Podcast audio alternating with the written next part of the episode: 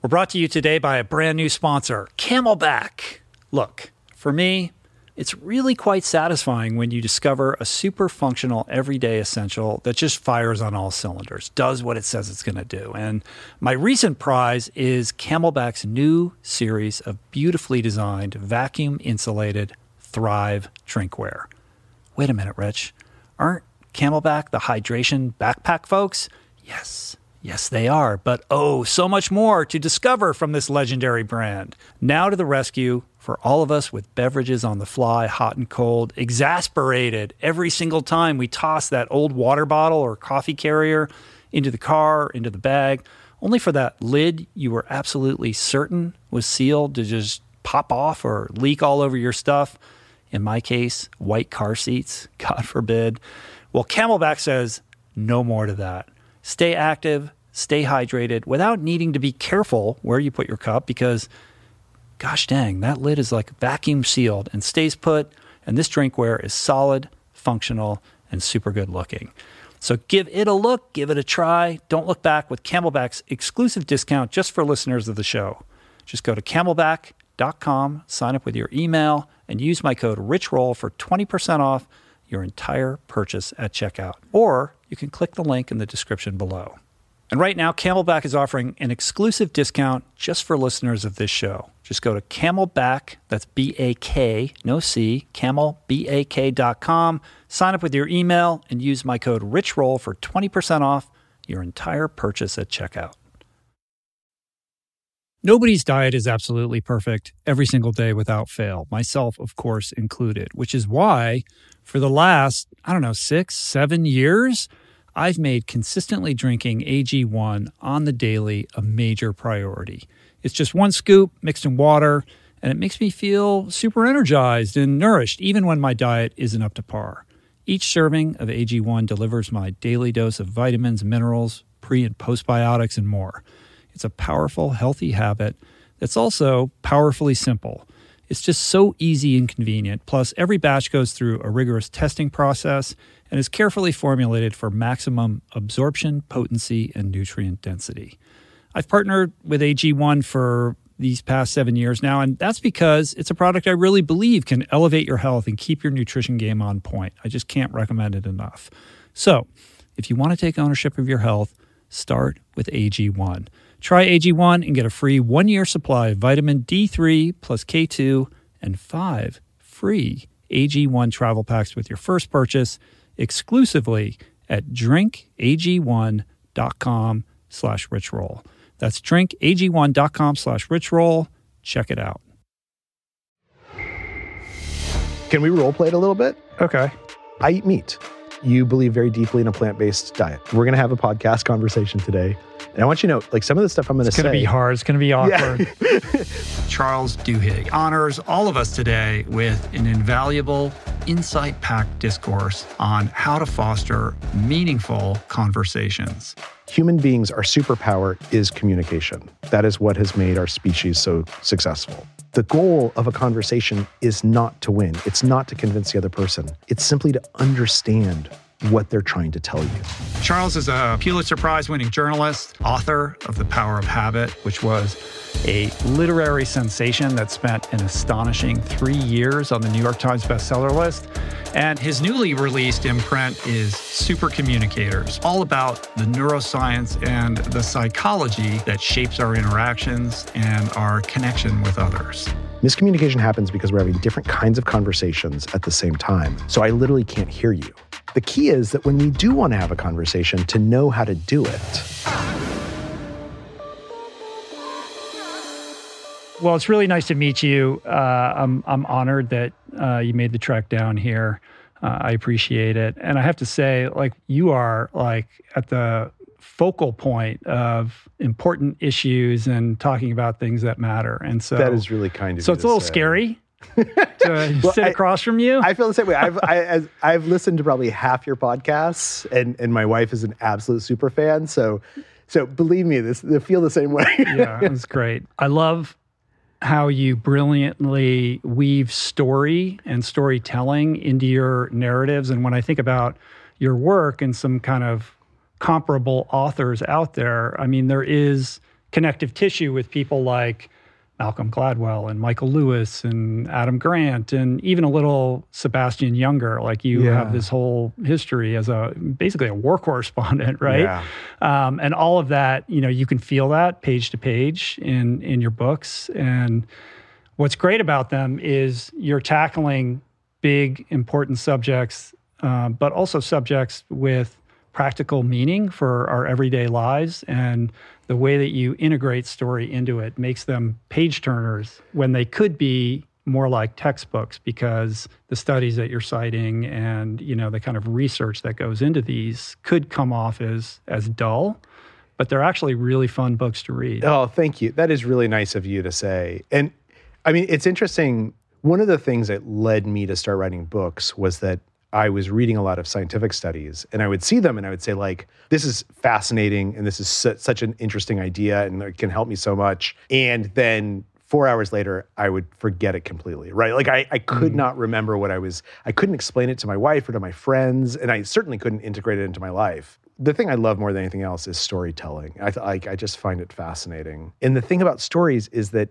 it's like a delivery device for an idea that lets you remember the idea. Mm-hmm. Right? If I tell you some big insight apropos of nothing, it's just in one ear out the other. But if I tell you a story about myself that delivers that insight, and particularly if that story has like a beginning and a middle and an end, you hear me struggle with it, you hear me make mistakes. For some reason, it's just that's so what much locks easier in that's, yeah, that's the way humans learn that's exactly right. Um, and it's something that I try to kind of model and practice here on the podcast. And it's not unrelated at all to the subject matter of, of, of your new book, Super Communicators. Um, how do I contextualize this? I have this mantra, which is basically conversation matters. yeah. I take conversation very seriously. I have an idea of how I like to structure these conversations. And what your book kind of informed me of was the many ways in which I was already subconsciously practicing many of these tools that you relate. But you provide this framework and this structure to all of this, and it's all backed by science. And I learned a lot. And I also learned how I can improve as a conversationalist. And this notion kind of crept up as I was reading your book, which is that yes, conversation matters, but it only matters if you understand the nature of conversation itself, right? And for me, to your point around storytelling, in this podcast format, my my approach is and has always been that the emotional connection has to come first Yeah. the information that the guest is intending to impart is a byproduct of that emotional conversation. I think a lot of podcasters and interviewers do the opposite. They're all about the information. The emotional connection is really not considered or not adequately considered. And for me, I've got to be able to figure out how to like lock in with this person and then trust that whatever information is meant to be imparted will be imparted as a result of that. And of course, that emotional connection is often um, accomplished through the sharing of stories. I'm practicing one of the principles in your book. I very intentionally led with this idea that you scare me and you're, you're you intimidate me as a demonstration of vulnerability because I can't expect you to be vulnerable if I don't You lead the way with that. So I'm really trying to good at set the table. Uh, I'm practicing, uh, you know, the principles in this book to try to create a situation in which we can have a learning conversation. I love I love it. Oh my god, you you are amazing. So, Charles, what is this conversation really about? What are we doing? What are, what are, what are we going to do here today? so so that should we set an agenda and some goals and some guidelines? Well, uh, okay, so I would suggest we there's two things that that would be helpful. An agenda might be like a little bit too formal, or, or goals might even. In some cases, goals are good, but I think that there's like um, there's a mood, right? Like, are we are we going to be formal? Are we going to be um, casual? Are we people who are having a conversation, or is this an interview? Like figuring that out, and oftentimes we just figure that out just by conducting experiments, like seeing if I interrupt you, do you do you react poorly or do you welcome it? Um, if I laugh, do you laugh back? And then the second thing is more than goals. I think is what do we want to get out of this conversation? right? Like one thing is to talk about my book because I'd love for people to know about the book, but the other thing is like I genuinely want to know you better. I've I've listened to you and I think you're a fascinating person and you have fascinating ideas and like understanding how you see the world differently from how I see the world is definitely a goal that would feel very rewarding to me. And it would feel like we had a connection. Is that? Yeah, I think so. Uh, if I'm going to recite my goals or Yeah. what I'd like to get out of this, obviously I want to cultivate a dynamic that that um, is helpful for the listener. That they're going to get something actionable out of this. That they'll be entertained. That they'll be um, motivated to go learn more by by checking out the book and your other work. Uh, but I think if I'm being really honest, Charles, Yeah. what do I really want out of this conversation? Um, and as embarrassing as it is to admit, I would say that I want to come off sounding like I know what I'm talking about. I want to sound smart in your eyes. And maybe more than anything, Charles, I want you to like me. I don't. I, I. You are exactly right. You put it so Yeah, much better than I do. We want the other person to like us. Can we do an experiment? Yeah. Okay. So, so you had told me something kind of vulnerable. One of the things that comes up in the book, as you know, is that our brains are hardwired that when we see vulnerability, we listen more closely, and when that vulnerability is reciprocated, um, it's easier to trust and like the other person. As I was driving over, I was thinking about like, where does this book come from? And I remembered there's a there's a number of incidents, but there's this one that I've actually never talked about before, which is my wife and I were on vacation in Florida, which was weird because it's not like we like Florida or really go there very much. But we got into this screaming fight in a hallway about money, which again was like super strange because it's not like something we fight about. We don't, we're, we're not really fighters. And for some reason, I hadn't thought about this for years and it just popped into my mind. And I was like, you know, what we were really talking about were emotions. Like we were talking about the fact that like Liz feels scared that she doesn't understand that's my wife, doesn't feel feel scared that she doesn't understand money. I feel frustrated that I don't have someone to talk about money with. Mm-hmm.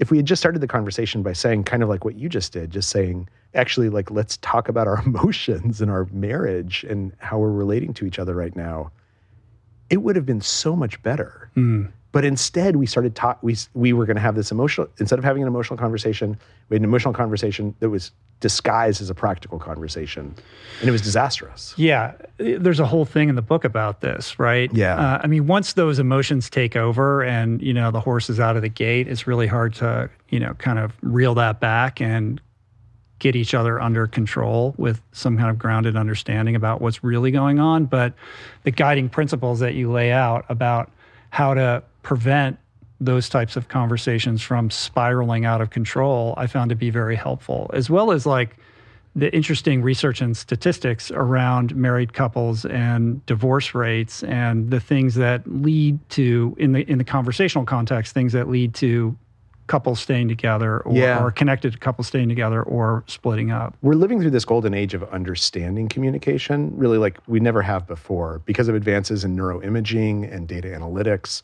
How easy it is to actually collect data about conversations.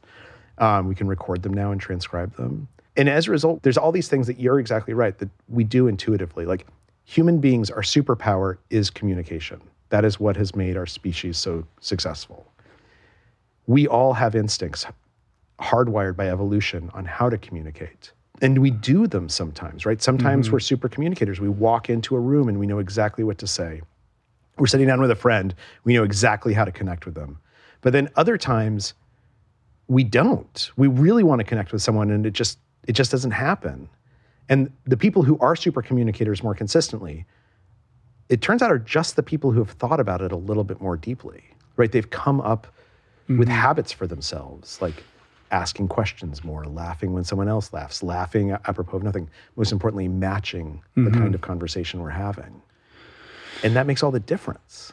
do you think that it's a conscious practice of trying to learn or is it something innate within these people super communicators are people who um, are are by default empathetic people who are interested in connection and um, have a high degree of emotional intelligence. So they they understand people on some level. I had the exact same instinct, which is there are some people like I have a friend named Greg, and the way to the way to figure out who like what a super communicator is is just think for a minute like if you were having a bad day, who would you call that you know would make you feel better? And there's probably someone who is it someone pop in your mind? Sure. Yeah. Okay. So Mm-hmm. who, can I ask who it is? Uh, no, I'll keep that. I don't want to be Sure, that. yeah. fine. that person is a super communicator for you. And they're probably a super communicator in general. And for a long time, I thought this was something that, like, my friend Greg, I thought he was just born this way. But, like, study after study shows that is not right. Actually, communication and being a super communicator is just a set of skills that literally anyone can learn. And the same way that, like, even if you weren't athletic as a kid, you can learn to become an ultramarathoner. You can mm-hmm.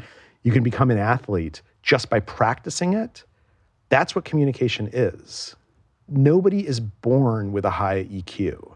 Nobody is born with the ability to like connect with other people. Rather, it's something that they've thought about a little bit and they've practiced a little bit and they have a they have an idea in their head and that idea becomes an instinct and a habit. And so any of us can do this. So explain what a super communicator is then. So a super communicator is someone who manages to connect with you in the most unlikely settings or in the most likely settings. But mostly what they understand is that there are that when we have a discussion, it's not actually a discussion about one thing. Rather, it's a discussion that contains many different kinds of conversations. And those different kinds of conversations fall usually into one of three buckets. There's these practical conversations, you know, what are we really talking about? Let's make plans or fix problems. There's emotional conversations, how do we feel? And there's social conversations about who are we? And what super communicators are really good at is they're good at diagnosing or figuring out or detecting what kind of conversation is happening and then matching the other person and inviting them to match themselves. Mm-hmm. Because when we match, when we're having the same kind of conversation at the same time, we become what's known as neurally entrained, right? Communication is basically I have an idea or a feeling in my head. I want you to experience that same idea or feeling. And if I do it well, our brains actually start to look alike. You know, if neural neural studies will show that people will begin thinking alike, and the more closely they think alike, the better they understand each other. In addition, like our pupils will start dilating at the same rate, which is probably happening right now, even though none of us, neither of us are aware of it. Our breath patterns will start matching each other. Our heart rates will start matching. The electrical impulses along our skin will become similar. Neural entrainment, feeling the same thing at the same time, is what communication is. Hmm. And super communicators understand that and they take steps to try and accomplish it rather than trying to convince you I'm right or rather than trying to um, win the argument. Beneath the surface, though, this is really about connection. It's almost like the communication piece or the conversational piece is a Trojan horse for helping people better understand how they can feel more connected to other people. Absolutely. And I, I have to imagine that's a big reason why the the afterword, the final part of the book, is really just about connection and its relationship to happiness. Because if you can learn to better communicate, you will feel more connected to the people you care about and to other people perhaps that you wouldn't suspect you would be able to connect with. And over time and overall, that leads to greater life contentment. and, and longevity and yeah it's, so the, the end of the book talks about the harvard happiness study which has been going on for uh, almost 100 years now uh, a little bit actually over 100 years. And what they've done is they've tracked people throughout their entire lives. And they the, it started it was called the grant study when it started and they had this hypothesis that like if they could measure everything and track who was healthy and who was financially successful and who lived a long time and who was happy they would figure out what the determinants of success are and they came up with all these hypotheses. And like, it was like started in like the 50s, right? actually even earlier, even it earlier. It started that? Right before World War II, and, and it was started by this guy who started a 25 cent store. He funded it, the, the grant, um, and then ended up hating the thing and no longer giving them any money. But what's interesting is that they had all these theories. The theory, like again, this is like early 1930s, that if you come from a two parent family, you're going to be more successful and healthy as you grow up. If you um, come from the right stock, from prestigious family, then you're to you're going to have more success in life and live longer. That if you come from a poor, broken family, that you're probably going to have mental mental health issues. They had all these hypotheses, and they tried to prove all of them, and they found that there was only one piece of data that correlated with future success and happiness and longevity. And that was how many people you are connected to when you're 45 years old. So if you are connected, genuinely connected to a lot of people, not like I do business with you, but like we know each other, we mm-hmm. hear each other, we like each other. If you are connected with enough people when you're 45 and earlier, right? Because you got to lead up to 45. By the time you're 65 and 70 and 75 and 80, you're like three times as healthy as everyone else. You're living longer. Yeah, you're that's, earning that's more money. astonishing. It's crazy, right? And and the question is, so how do we connect? And for 90% of situations, we connect through conversation. And being connected doesn't mean I have to talk to you all the time. I have a great friend named Donan, whom I love. I probably talk to him once every two months. But every time we talk, it is a great conversation. And I feel as connected to him as anyone on this planet.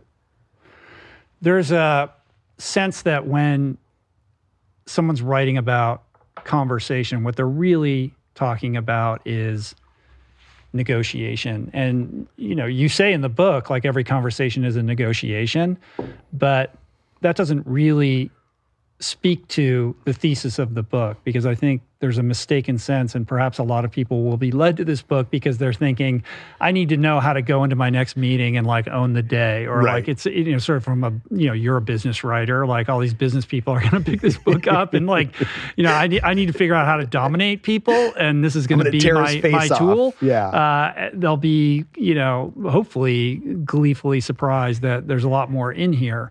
Um, it's not necessarily about convincing people that you're right and everybody's wrong. It really is figuring out how to be more connected to other people. And I'm wondering, has anybody else like written a book on conversation for the sake of connection without some kind of external, you know, goal like a like a pecuniary goal being being the real driver behind the discourse? There's a couple of books out there, and actually, my favorite one is this book called "Difficult Conversations" um, by the the folks from the Harvard Negotiation Project.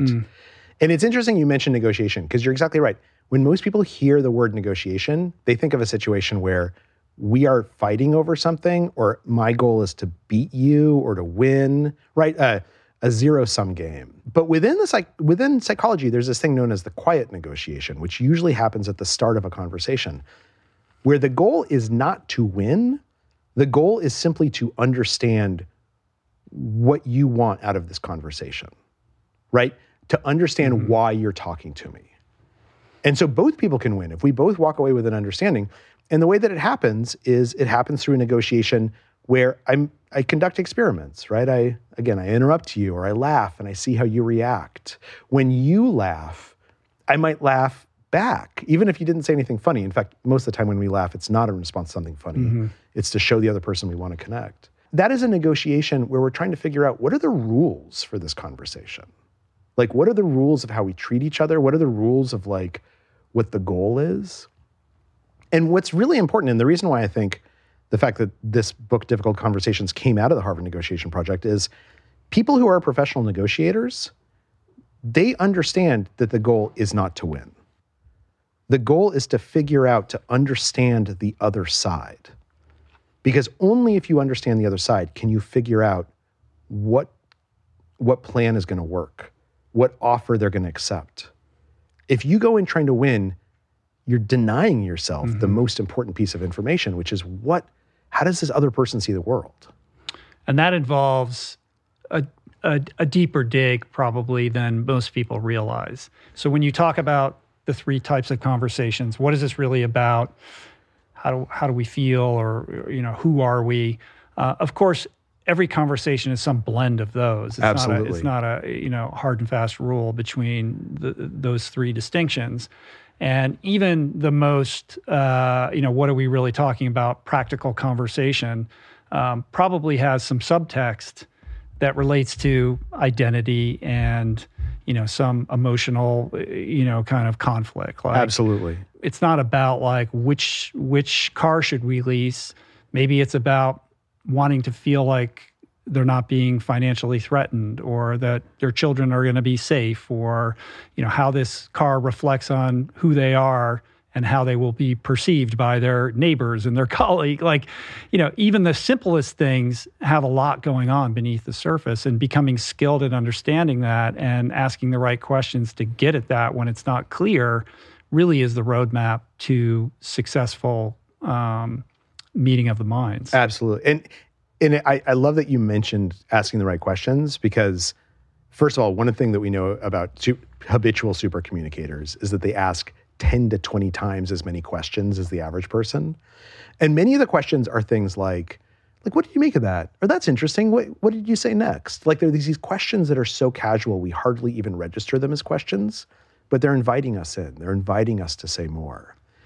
They also tend to ask what are known as deep questions. And a deep question is something that asks someone to talk a little bit about their values, their beliefs, or their experiences. Because in doing so, they first of all tell you who they are, but second of all, they oftentimes say something a little bit vulnerable. And when we heard the phrase deep questions, we might think like, oh, that's so intimate, like you're, it's a tough, but like a deep question can be as simple as saying to someone, oh, Rich, I know that you are a lawyer. Like, did you always want to practice law? Like, what, what, what was the moment when you decided to go to law school? Or what did you love most about law school? Mm-hmm. Those three questions, they're super easy to ask. They don't seem overly overly familiar. But what I'm asking you is I'm asking you about your experiences that led you to law school. I'm asking you about your values, what you valued out of law school. I'm asking you about your beliefs that you decided to go study the law instead of doing something else with your life.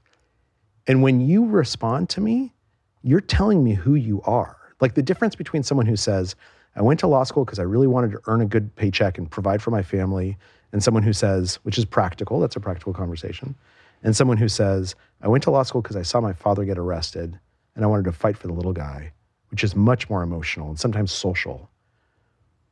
That obviously tells me so much about who you are. At that point, I know what kind of conversation we should be having. I know who I know how you see the world mm-hmm. a little bit. Mm-hmm.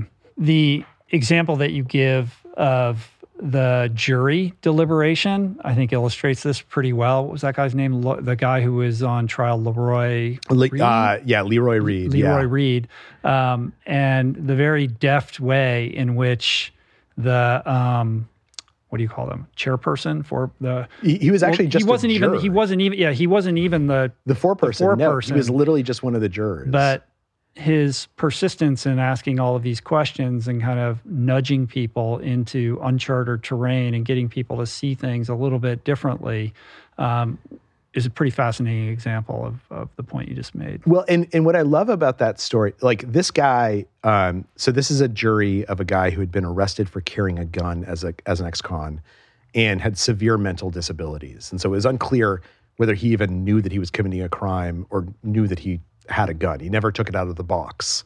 And he got it only because some magazine had said he needed to do that to become a private investigator. So, so he gets arrested for that. He's going to get sent back to jail. And the jury, of course, has to be unanimous either acquit him or send him or find him guilty. And they're at each other's throats. They disagree with each other. And then this one guy, this juror, who, by the way, everyone else thought was super weird. Like most of the people in the room were like, worked in factories or stay at home moms. This guy was a university professor who studied Derrida. Like he came off as like very foppish and like everyone else was like, that, that dude was weird. He kept on talking about Kafka. What he did is exactly what you just said. He asked these questions and they seemed like easy questions, but he was listening to what people were saying. And what he recognized is half this room cares about safety. And so they want to follow the letter of the law. Like they just want to figure out what the law says and apply it. The other half of the room cares about justice and and about fairness, and they don't care what the law says. They want to figure out what feels right to them. And so I have to talk to these two groups differently. I they can align, they can come together, but on their own, they're just going to conflict with each other. They're going to miscommunicate. But if I talk to the safety one in a practical way, and if I talk to the to the justice group in a more emotional way, then I'll be able to see what they help them see what they have in common. And they ended up coming to a verdict. Do you think that he was trying to drive it in one direction or another though? No, I don't. I don't. And I think what's really interesting is there is this real question, right? Like is this manipulation? Is I mean, I think you got at this before, like is learning to become good at communication mean really just a Trojan horse for being good at manipulating other mm-hmm. people. And I think the truth of the matter is, once or twice you can use communication skills to manipulate someone, but we almost immediately sense what's authentic and what isn't, right? This is like the most finely tuned thing in our brain uh, by evolution is to figure out what's authentic. And in that case, he had an opinion, but he realized that if he tried to use this technique to force his opinion on others, they were going to rebel. They weren't going to listen to him. They weren't going to see him as an honest broker. And we're all hmm. poised to distrust other people. And so so in order to use the tools of communication in a genuine genuinely effective way, you kind of have to be authentically wanting to communicate with other people, wanting to understand what they're telling you. That's an important point to make because it is. It did come up when I was reading the book. Like, Yeah. this is a sort of how-to manual. Like, if somebody really wants to, you know, amp up their game and how they're going to drive somebody to a certain kind of conclusion in a manipulative way, like there's a lot of tools in here that Yeah. could help that person. Of course, our innate human ability to read authenticity or to, you know, detect manipulation. Um, hopefully is a stopgap on that. I think But it's sort of like even when you emailed me at the beginning, oh, like I love the show, my way, and I'm like, it seems genuine, it seems authentic. Is it? Is But this is a it manip- Is this, BS? is this like you just wrote this book on this thing, you know? And here we are sitting here. Curious, so, curious you know what I only mean? hear from you when you Yeah. need to when you need a when you have a book you want to sell. Right. No, I think I think that's totally legitimate. And and what's really interesting is that so there's been all these studies that look at how how do people react to to various offenses. And if you if you're walking past me and you accidentally kick me, I'll be upset, but I won't be that upset. But if you walk up to me and you kick me on purpose, I'll be much more upset. The worst thing of all is if you come up and you say, I'm not going to kick you, and then you kick me. I will be five to 10 times more upset because I feel like my trust has been violated. And this makes sense because in a society, the way a society works, the way evolution has shaped our brains, is that we can't police everyone all the time. And so when somebody steps outside of the norms of fairness, we need to overpunish them. We need to feel so betrayed by that that we hold it against them. Now, one consequence of that is that we all have this like nuclear like betrayal thing in our head that can be set off. Is that sometimes we're more suspicious than we need to be. And and so when someone is trying to manipulate us, they can get away with it once or twice. But we detect it really quickly because we've evolved to to detect it. Mm, it's it's not a good long term strategy. It's never, I mean, and there's study after study that shows this. I think the other part of it is that, like, when we genuinely connect with someone, we feel it feels wonderful, right? Like, like this conversation, like finding someone who, like, you understand them and they understand you, it just feels so good. Our brain has evolved to make it feel good. That's what has helped us build families and societies and cities and countries. It's contingent upon in-person communication though. And i think some and maybe maybe you have a ripple on that or whatever but the point that i wanted to make is that there's a certain urgency to this book given the state of affairs you know across the world right now and the nature of of discourse particularly online and the level of kind of acrimony and lack of understanding lack of empathy uh, you know inability to or or lack of a desire to truly understand um, that's driving a lot of uh, the issues that Yeah. we're seeing, not just politically, but in almost every you know kind of factor of our of our lives right now. Totally. I, I went to something over over the holidays. Um, there's a hundred people in the room, and they asked, and th- these are all Democrats, and they asked, "How many of you know someone who voted for Trump?" And one hand went up. Like that's not a, that's not a good case for situation for our country. Like you're exactly right. Like, and that's that's the political. uh, Like the fact that we're having such trouble communicating with each other, we've forgotten something about how to connect with each other. That is deeply troubling for a democracy, for a society, for just a group, an organization, a group of friends. Yeah, I think there's a certain retreat. Like we're just reluctant to even have those conversations because they're so acrimonious. And time and time again, when we have dipped our toe in or tried to engage um, on on difficult subject matter, it hasn't gone well. And Yeah. so we just sort of tell ourselves, well, this is this is pointless. And yet, if you go into that conversation saying, I want to have a learning conversation, by which I mean, my goal is not to win. My goal is not to convince you that I'm right. My goal is not even necessarily to make sure that you understand me.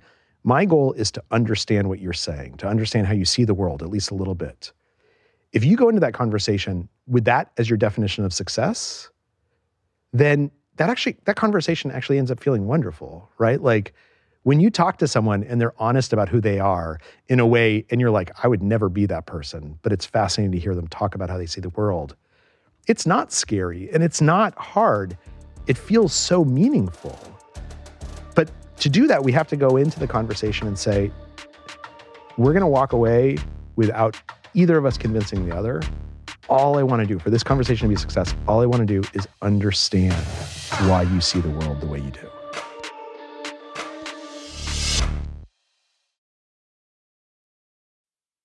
We're brought to you today by a very exciting brand new sponsor, Go Brewing.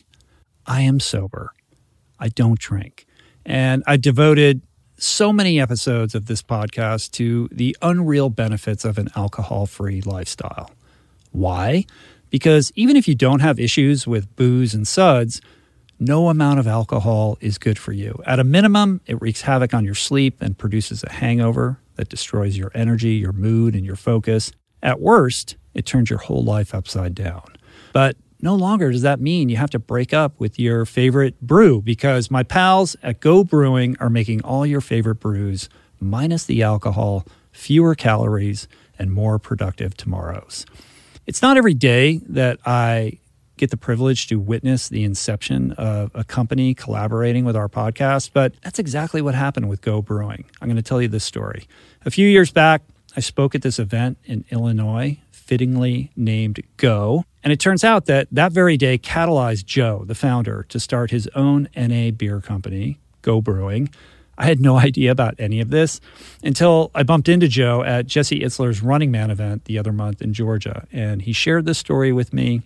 I savored his fare in all its varieties and deeply moved by the mission and what he shared with me, and just impressed with the insane taste and quality of his alcohol free concoctions. I wanted to help share the discovery. Made with natural ingredients faithful to traditional beer styles, Go Brewing has an impressive lineup of delicious, small batch, craft, alcohol free brews, all without added sugar or artificial processing. My favorite is their double IPA, not just another story, but basically you just really can't go wrong because everything they make is brewed to perfection, worthy of trying yourself, which you can now do at gobrewing.com. That's gobrewing.com and use the code RICHROLL for 15% off your first purchase. Whether you're resolving to exercise more, manage weight, ditch the booze, improve your sleep, or simply reduce stress, whatever you might be setting out to accomplish in 2024, I can say from personal experience that Whoop is this incredibly powerful tool that really can help you. It's my go to wearable. I've had it on my wrist for years. I never take it off. And it's got this next level tech that's allowed me to train smarter, to recover faster, to sleep better, crucially, and overall just feel healthier. There's just no other wearable that gives you a more comprehensive look at your body's key performance data. And it helps you really understand what to do with it because when you get started with Whoop, you can set a goal for yourself and then Whoop over time learns your body's baselines and your patterns. And then it has this ability to coach you with custom recommendations on how to tailor your lifestyle, your habits, your training programs, all of which, of course, over time will help you unlock your inner potential. 87% of Whoop members say they feel healthier with Whoop. That's a astonishing metric when you think about it. And the cool thing is, the longer you wear it, the smarter and more personalized the algorithms and the feedback get. And right now, Whoop is making it easier than ever to try out their product. Right now, they're offering a free 30 day trial when you use this link join.whoop.com slash roll. Join.whoop.com slash roll. Sign up today and make 2024 your best year yet with Whoop.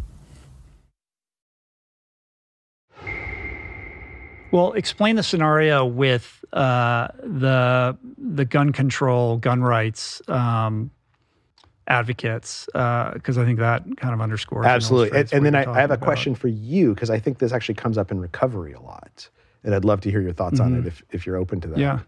Um, so yeah, so a number of years ago, uh, not that many years ago, a group of researchers brought together a bunch of gun rights enthusiasts, people who actually lobbied on behalf of gun rights and in, in, their states and in, in Washington D.C., and an equal number of gun control activists.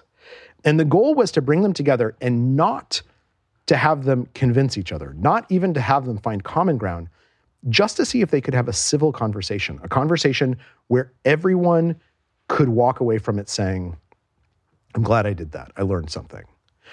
And before they started talking about guns, they taught them some skills. And the most important skill that they taught them was this thing called looping for understanding. And this is a really big, important technique, particularly when you're talking about a conflict with someone.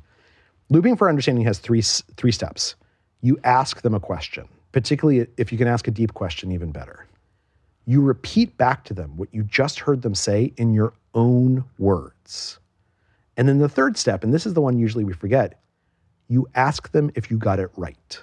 So these are groups that literally hated each other. I mean, these are people who had done battle over laws before and had marched against each other. They bring them all to the room, they teach them this technique, and then they find these, they watch these conversations unfold.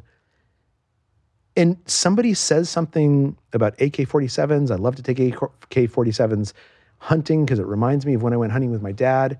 And a gun control activist says, Let me tell you what I heard you saying. Not, I'm going to tell you what I think you should have thought but rather I hear you talking about the importance of your family and that guns are a connection to your family. Did I get that right? There's something, we, again, we have evolved for this. When someone does looping for understanding, we can't help but trust them more because we believe that they're trying to understand us. Equally, what studies show is we can't help but listen more closely to them because we believe they've listened to us. That reciprocity is kind of an automatic instinct. So, in this context, with this group, this disparate group of people, there was some training involved before you allowed these people to engage with each other. And it was conducted sort of as an experiment. Can we even do this? And the results were were were pretty good. Like it it, it, it came off as if some of these people were having some of the most meaningful conversations they ever had. Absolutely. They felt really connected to these people who saw the world very differently from them. Um, and it was sort of deemed a success. And at the conclusion of this event, the idea was brought up to bring it online. Yeah. Like, let's create a Facebook group and we'll moderate this Facebook group to some extent and we'll have people on the ready to kind of chime in and you know nudge it in one direction or the or, or the other if it starts to go off the rails this experiment less successful. it goes off the rails. Yeah. Like literally within 45 minutes of getting online, people were calling each other jackbooted Nazis. Like the same group of people. The same group of people. There were some new people who had come in, but the same group of people are like attacking each other. And so that says everything. Well, but they managed to get beyond it. And and yes is, and no. Yeah. So so let me let me talk a little bit about what they found, which is the problem was that people were coming to the online conversation assuming that the same techniques and the same rules applied as when they were face to face. And what happens is every time we change a format of co- conversation or communication, there's a change in the rules. Most of this is instinctual. When phones first became popular, there were all these articles and books written saying people will never have meaningful conversations on the telephone. It's too weird. You can't see the other person's face, you can't see their expressions. Now, you and I are both Gen X when we were in high school and middle school, mm-hmm. we had phone conversations all the time that sure. were super rich. We learned how to use that channel of communication. And what's interesting is if you notice how people speak on the phone, they speak differently than they speak in person without realizing it. They over enunciate. They tend to invest a little bit more emotion in their voice if they're feeling an emotion. They tend to signal that they're listening much more dramatically. We just learned how to do that instinctually. Our kids are learning how to do that online. So, with this group, once they were online, when the moderators were able to go to them and say, look, you're treating each other as if you're still back in Washington, D.C., as if you're still face to face. And as a result, people are getting really upset. You're saying something sarcastic, and you can hear the sarcasm in your head, but they don't read it as sarcastic. They think you're being serious. And so they're getting offended. Mm-hmm. When they say to them, change how you're communicating, particularly change what you focus on controlling, the conversation gets better. Not for everyone, right? Like online is still sort of a cesspool, as Yeah. anyone who goes on Twitter knows.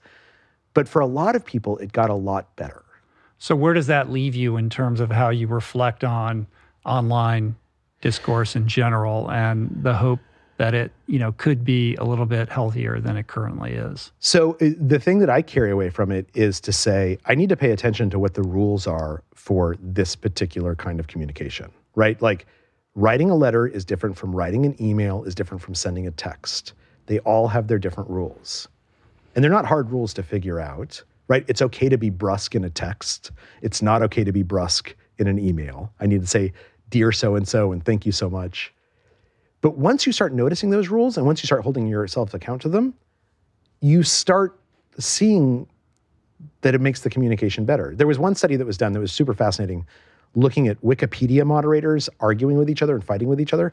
And they found that if one person just started saying please and thank you in their comments, like 40% of the other people would simmer down and would become much more polite.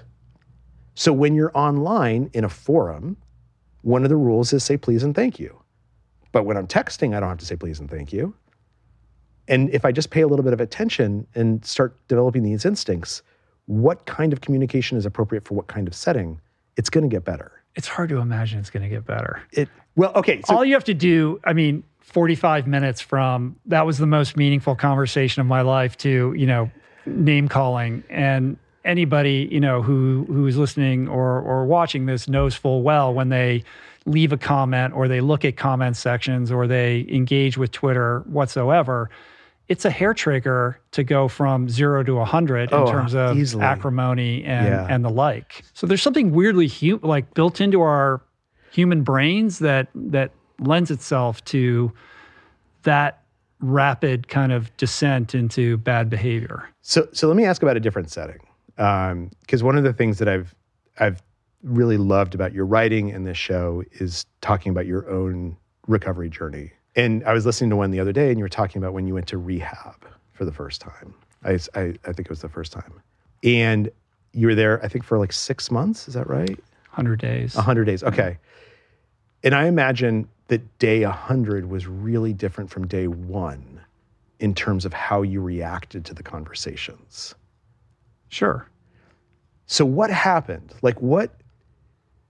You, you probably, there was part of your brain, I'm imagining, tell me if I'm getting this wrong. There's part of your brain that, like, someone's telling you something and you're like, you're full of shit. Like, I don't, like, like, this is nonsense. Even if I want to change, like, you don't hold, you're just in some respects like that person online who says like you're an idiot you you believe this and you're you're a nazi what happened in those 100 days that made you a different listener and speaker Well, I guess I would say, first of all, like right off the bat, that I went to rehab ready to change. So I had a level of willingness and receptivity. I didn't go in resistant to new ideas and and being told to do things differently. I was definitely receptive to that. So I wasn't I wasn't kind of armored up against it.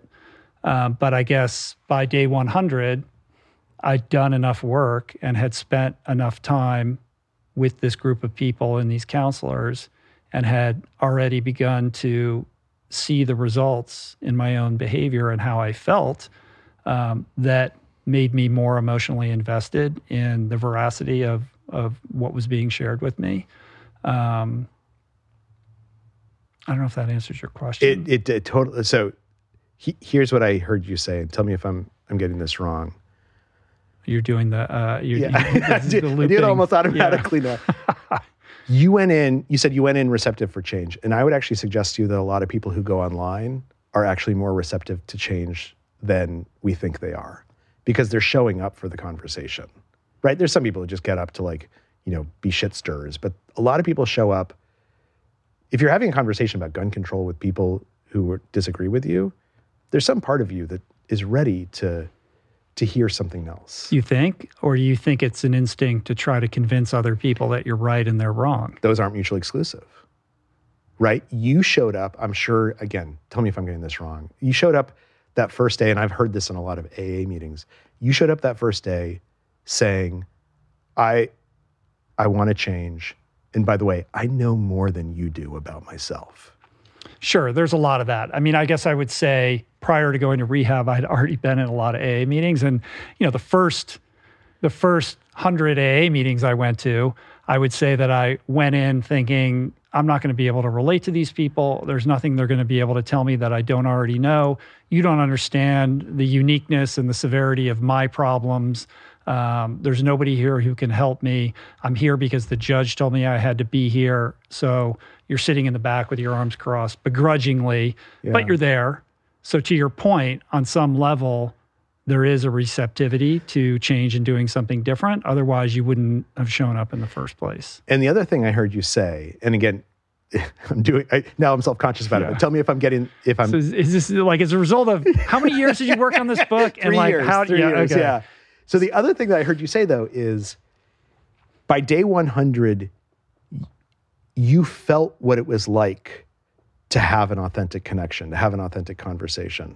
Like, my guess is if I talked to you on day 100, it's not that you believed everything that everyone was telling you and on day 1 you weren't. It's that you you felt what it's like to connect.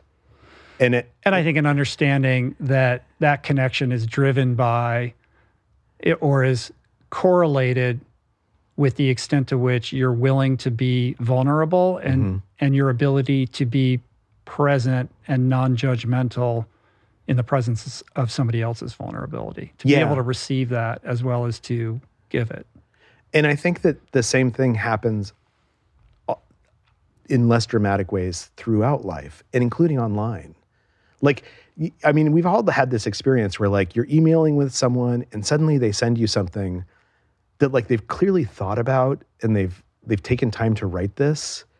And suddenly you're like, "Oh, this isn't just a transactional relationship. Like we're developing a real relationship." And at that point, you crave that out of that conversation, right? The same way that, mm-hmm. that you learned to crave authenticity and vulnerability. I don't think that it disappears because we're not face to face. And I don't some of my closest friends are with people that I really only talk to on the phone now. But I think that what is key is kind of a humility to say, I'm going to let myself experience the pleasure of connection, even when it's not obvious that it should be occurring. Hmm. Right? I'm going to let, I'm going to go into this Twitter fight. I'm going to listen to this conversation. I'm going to try and say something open and vulnerable and honest.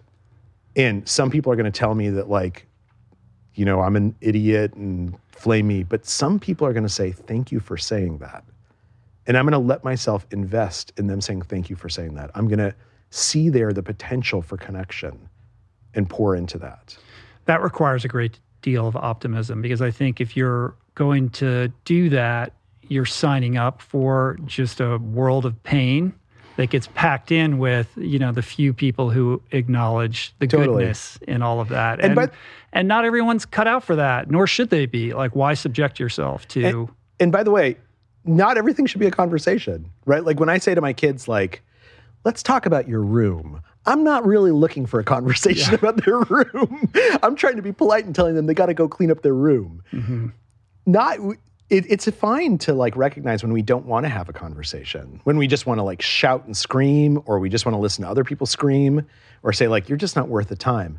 The key is that when we do want to have a conversation, to know how to do it, right? To know to know that there's these three types of conversations that if I ask deep questions, it'll help. If that if you're vulnerable, I need to reciprocate that vulnerability somehow. I need to show you that I've heard what you said. I need to prove that I'm listening.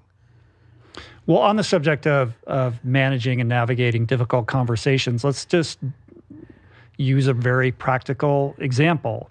It's Thanksgiving dinner. You're there with the family and the crazy uncle and the what you know, like the whole pastiche of opinions. Yeah. historically, these dinners have not gone well. They go No. off the rails. Politics comes up, whatever it is, right? And it it it devolves into acrimony and shouting, et cetera. What is walk me through a strategy to have a different kind of Uh, experience? well, can we role play it a little bit? Like, so, so you're you're the crazy uncle. You just told me something something totally crazy, right? Like, either that you think you know all the Democrats should be locked up and thrown into jail, lizard people rule the world, something like that. It'd be super easy for me to say like, that's ridiculous, right? It'd be super easy for me to try and give you evidence. But what if I said to you, you know, can you tell me why? Like, why does that seem important to you? What is it about that that that is either scary to you or hopeful?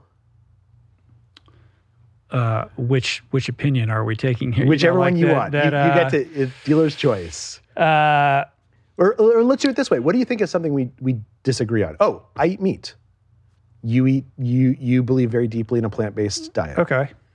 So I could tell you why I eat meat. Like I can tell you I believe in the protein and like or I could say like it seems like the moment you decided t- to stop eating meat, when you look back at it, what does that moment mean to you? that moment in retrospect was a very important decision that in ways I couldn't predict at the time would completely change the trajectory of my life. But it was a decision that was made at the time out of a concern for my own health and on some level was motivated by vanity. Uh, it wasn't it wasn't uh, you know some kind of um, uh, altruistic idea that it was the better way to go. Over time, it became something else different. Um, but I think it was something that I see now as a, a kind of symbolic dividing line um, that set in motion uh, a journey towards understanding health for individuals, but also planetarily, to having a, a greater sensitivity around ethics and morality. And it's a decision that has kind of shaped a worldview that uh, that now I feel that I that I feel very strongly about. you just told me so much about yourself right and like you told you told me so much about how you see the world and how you see yourself and what's important to you and let's say this was the conversation over the thanksgiving meal if i asked you that and you answered that way and uh, if i said in response like and this is actually true this is what i would say is the the thing that's hard for me is i agree with everything you just said like i actually wish i didn't have this craving to eat meat and it actually feels like a like a moral failing to me sometimes. My wife was Yeah, and you're the habit guy. I'm the habit guy. I'm the habit guy. I'm supposed to be able to do anything. And like I there's all these things I struggle with. I struggle with getting myself to exercise. I struggle with eating more healthily cuz like there are times when I'm just like I just want a hamburger. Like now we're having a conversation not about like what we disagree about. We're having a conversation about the fact that we both feel something mm-hmm. similar. We both feel like we want to change and sometimes we struggle with change. and I would mirror back to you in an, in a good faith gesture of trying to better understand. After I do the repeat back and all Right, of that, right. I would say to you, I understand those compulsions around food and how they um, can be used to uh, ameliorate or treat uh, difficult emotions or how they they they are part and parcel of their own habit loops, et cetera. And I think one of the reasons why initially going entirely plant based worked for me and helped me interrupt those habit loops and build different habits and break the cycle of craving is because they're so binary. Yeah. and that and that for me is not unrelated to recovery which is also binary. Either you're drinking or using or you're not. There is no gray area. There's no it's very black and white. Yeah. and if you apply that template to food you can say well these foods are just off the table. I don't do that in the same way that i don't drink and my brain my lizard brain could kind of understand that and it removed a lot of the um, decision fatigue around it. Yeah. To just say, well, that's off the table. So this is a real conversation, right? Like we we are having a real dialogue. And and let's say you were having this with your uncle at the at the dinner at the Thanksgiving table. And let's say it's not plant versus meat, but it's I think Trump is the greatest thing on earth, or I think Trump should be put in prison. You're not going to change his mind just by just by disagreeing with him. But if you ask him that question, like like tell me why this is important for you, like we could be talking about anything, but this mm-hmm. is this clearly matters to you a lot. Tell me why. That's a deep question. It's an easy question to ask, but a deep question. And what they're going to say is they're going to tell you who they are. They're going to tell you what matters to them. And then the next key is not to attack them for being vulnerable, right? Don't say like, well, of course, you know, of course it's important to you because you're a fascist, right? Mm-hmm. But rather to say like, pr- to prove to them that you've heard them. Say like, I I understand that this is important to you because this is what you just told me, and and let me know if I'm getting that wrong. Let me tell you like why it's important to me, because it's for very similar reasons, and and we see them a little bit differently, but we both care about the security of this country, or we care about the security of our neighbors. That's a better conversation. That does not mean we're going to walk away having convinced each other. I'm still going to go vote for my guy. You're going to vote for your guy. But the goal of a conversation is not to win, it's not to convince the other person. It's simply to understand what they're trying to tell you. And the place where that understanding is going to meet or that Venn diagram is going to overlap is going to be beneath the surface where the values reside. Absolutely. Values, beliefs, and experiences. In addition to this idea of, of looping, you also talk about uh, this thing called the matching principle. Mm-hmm. We're matching right now. Our beards are kind of the same. We're both wearing blue button-down shirts. We're both wearing Apple watches. You look a little bit better. We conferred. We had a phone call this morning. Yeah. your, your, hair is a little a little bit more glamorous yeah. than mine is. yeah. Um, yeah. So, and and actually, one of the things that's really interesting is in psychology, these are known as so, as the social chameleon instinct. That oftentimes in a conversation, if you just watch two people, they'll start to physically mirror each other in their movements. If one person uses an unusual word, the other person will use that word later in the conversation. In fact, there's this one study that was done. This is a terrible study, but they, they I mean, it was well done, but they went into a bar and they basically tried to figure out who had the best luck at getting someone to go home with them.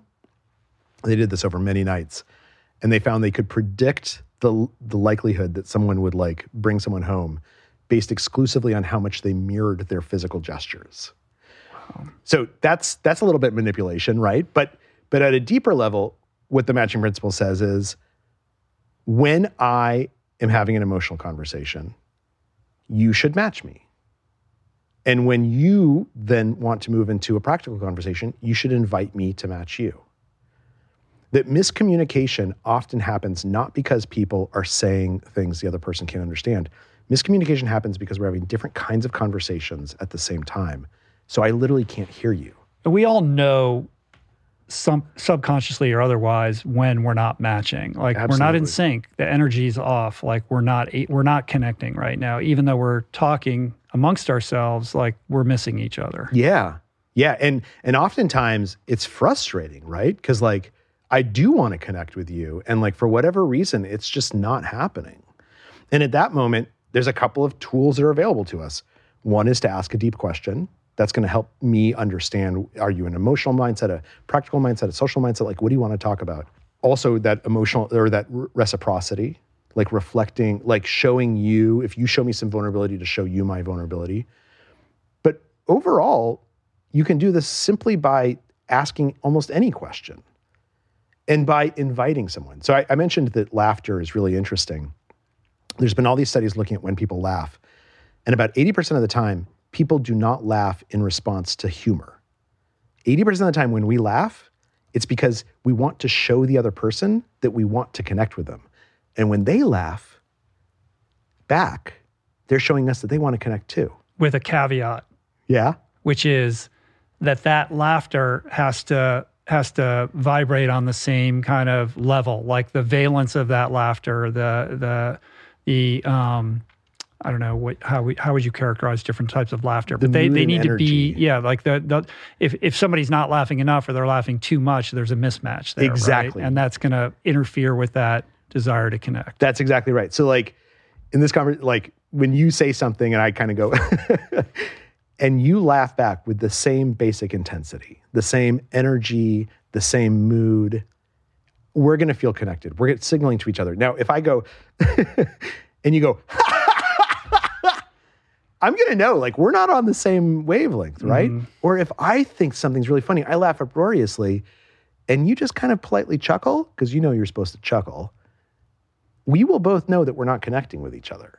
And in fact, NASA uses this. Yeah, this is what I wanted to get into the Sure. NASA psychiatrist and how he learned how to vet the astronauts who were going to go into the space station. I love I love this story because this guy he, he's unfortunately no longer with us. But I talked to his daughter and a bunch of his colleagues, um, and he was kind of a kooky guy to be honest. He was a little bit like uh, he was always on thin ice with NASA, but he was the guy who had to sign off on every single astronaut applicant. If you didn't get his sign off and he didn't say you were psychologically ready, then you couldn't you couldn't get accepted by NASA. And he had this problem, particularly as they started looking for astronauts who had more emotional intelligence because they were changing from short missions in the 1980s to going into space for a long time. And so they needed people who could get along really well, who could connect. And he's trying to figure it out. And the problem he has is every time he would ask an applicant to like tell him something that would indicate if they're good at emotionality, they had practiced the question. Like these are these are like the right stuff, guys and, and women, right? They knew exactly what to say. He couldn't break through. So then he figured out by listening to old interviews and figuring out who had done well in NASA and who had who had not done well. He figured out that the people who were good astronauts, they laughed differently. And he started doing this thing where he would walk into every interview. He'd be wearing this garish yellow tie. He'd be carrying some papers. He would spill the papers as soon as he walked in, would look like an accident. And then he would laugh pretty loudly. And then he would go, My daughter this morning, she told me to wear this tie because, like, and now I look like a clown and laugh again. And what he was looking for is that person, that applicant, they knew that they should react. But would they match his laughter? Would they match his affect and his energy? Or was it different? Because they're all practiced enough to know that they're supposed to do something. But the ones who are different, who just, he's laughing uproariously and they're like, that's cute. Those are the ones who don't take connection really seriously. and connection being critical if you're going to send astronauts into space in a confined you know room for months at a time or how, however long they're up in the space station right so their ability to connect with each other is correlated with their ability to cohabitate and problem solve without shit going sideways which nasa had had issues with in the past right? Absolutely, Yeah. absolutely, and and it's not just laughter, right? So he would do this other thing, which I loved. Um, this is a little manipulative, but it's his job to manipulate it in this role. He would he would eventually get someone to talk about some type of personal tragedy they had. He would ask questions until they talked, usually about someone who'd passed away, and then he would say, you know, I totally, I understand how painful that is because my sister passed away from cancer um, just uh, when we were young. And he would talk a little bit about it. And then he would pause a beat and he would look to see if the other person asked him a question back. Because when we're being interviewed, we don't usually ask questions, we just answer them. But the people who are really good at connection, they would say something like, oh man, like, what was that like? Or like, how was that on your mom? Or, you know, do you still think about her? And then they would relate it back to their own experience and say, like, I think about Jim all the time. It's, it's been 12 years, but like, I still have dreams about him. That's not necessarily meaning that they're better or worse as people, but they are people who think more about connection and take it more seriously. Yeah, and there were the candidates who just didn't react at all Yeah. in the face of that, who on paper look fantastic, but that's a data point, an important data point that tells you um, in a tense situation, cohabitating, orbiting the Earth, and something goes astray, that that person is is going to be more challenged in how they interrelate with their fellow astronauts. Yeah. It's just going to be more Yeah. work for them. Yeah, that's so interesting.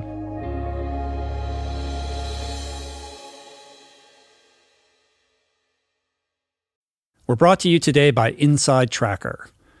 The path to better health isn't rocket science, but it is health science. While general principles can guide all of us, there really is no one size fits all plan when it comes to truly optimizing your unique biology, which is why I believe Inside Tracker is so valuable and important. Whether you want to improve your heart health, your cognition, metabolism, sleep, stress levels, or just overall health span, Inside Tracker reveals the very specific exact areas of your health that need improvement through comprehensive blood testing, DNA analysis, sleep and fitness tracker data, and your current daily habits. You can't improve what you don't measure. You can't best what you don't test. And Inside Tracker gives you the tools, the knowledge, the insights, and the guidance to just level up across the board. So get on it because for something as valuable as your health, there's no reason to leave anything to chance. So stop playing guessing games when it comes to your health and longevity. Save 25% on all Inside Tracker tests with the code RICHROLL at insidetracker.com slash richroll. That's insidetracker.com slash richroll if you are truly desiring of mastering your plate, but you feel like you lack the skill in the kitchen or the time or the culinary acumen you believe you require, I can't stress enough how much our Plant Power Meal Planner can help you out. It truly is an extraordinary product I'm so proud of. We worked very hard on to solve a very basic problem making nutritious eating convenient and delicious. When you sign up at meals.richroll.com, you will get access immediately to literally thousands of delicious and easy to prepare plant based recipes, thoroughly customized based on a battery of personal preferences that you input when you sign up. You also get unlimited grocery lists, grocery delivery in most metropolitan areas, and a team of crack nutrition coaches at the ready to guide you. And you get all of this for just $1.90 a week. So to learn more and to sign up, go to meals.richroll.com or click on Meal Planner on the top menu on my website. To bring it back to another kind of practical application here, um, I'm thinking of something I think most people can relate to, which is when you have a disagreement with your partner, your spouse, the person you're dating, the person that you're most intimate with. Um, we talked earlier about uh, divorce rates and what distinguishes couples that that are able to stay together and those that end up splitting. And it would be cool if you could elaborate a little bit on the nuances of that, um, and then to get into kind of how to approach a hard conversation with your partner over the subject matter that tends to historically inflame each yeah. other. Yeah. There's been a lot of research on this, and a lot of it recently that's been really fascinating. Um, one thing that we do know is that the couples, the happiest couples, the ones who everyone fights, but some people are able to sort of, you know, brush off the fights, and for some people they become r- repeated fights the people who can brush them off are the people who tend to mirror each other more. They tend to match each other. So, so what's an, an interesting thing that would happen in a lot of arguments, and, and psychologists would videotape couples having an ar- having arguments, is that they would be heatedly di- discussing something, and in some cases, someone would make a joke. They tried to basically kind of lighten the atmosphere, and if the person laughed at that joke and then made another joke, that couple was going to do fine like even if they disagree with each other on everything. Mm-hmm. But in just as many cases, somebody makes a joke and the other person's like, huh, yeah. Okay, what I was saying was, right? They're not matching each other. That matching, in fact, John Gottman, who's you know kind of the godfather of a lot of this, has said that matching is the most important principle in evaluating whether people are going to remain married or not. But then there's a second thing, which is this question like, how do we match each other in an authentic way? Which is in in bad fights, when we're going to have a hard conversation and it's going to go poorly, it's oftentimes because we're trying to control each other, right? I'm saying things to you like, I don't want to talk about that. Or, you know, or or if you say that one more time, I'm going to walk out of the room. Or, you know, I you're telling me that you're angry and I, I don't think you have the right to be angry, or you shouldn't have been angry, right? I'm trying to control you in that conversation. And you're going to try and control me back and it's going to be toxic. The alternative is to find things that we can control together because when we're in a fight, our instinct for control is very, very high. We feel threatened. We want to control things.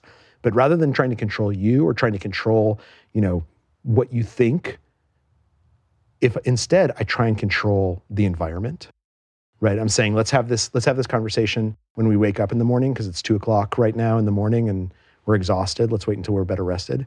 If I'm trying to control myself, if I'm saying things like, okay, let me let me just take a second to think about what I want to say before I say it.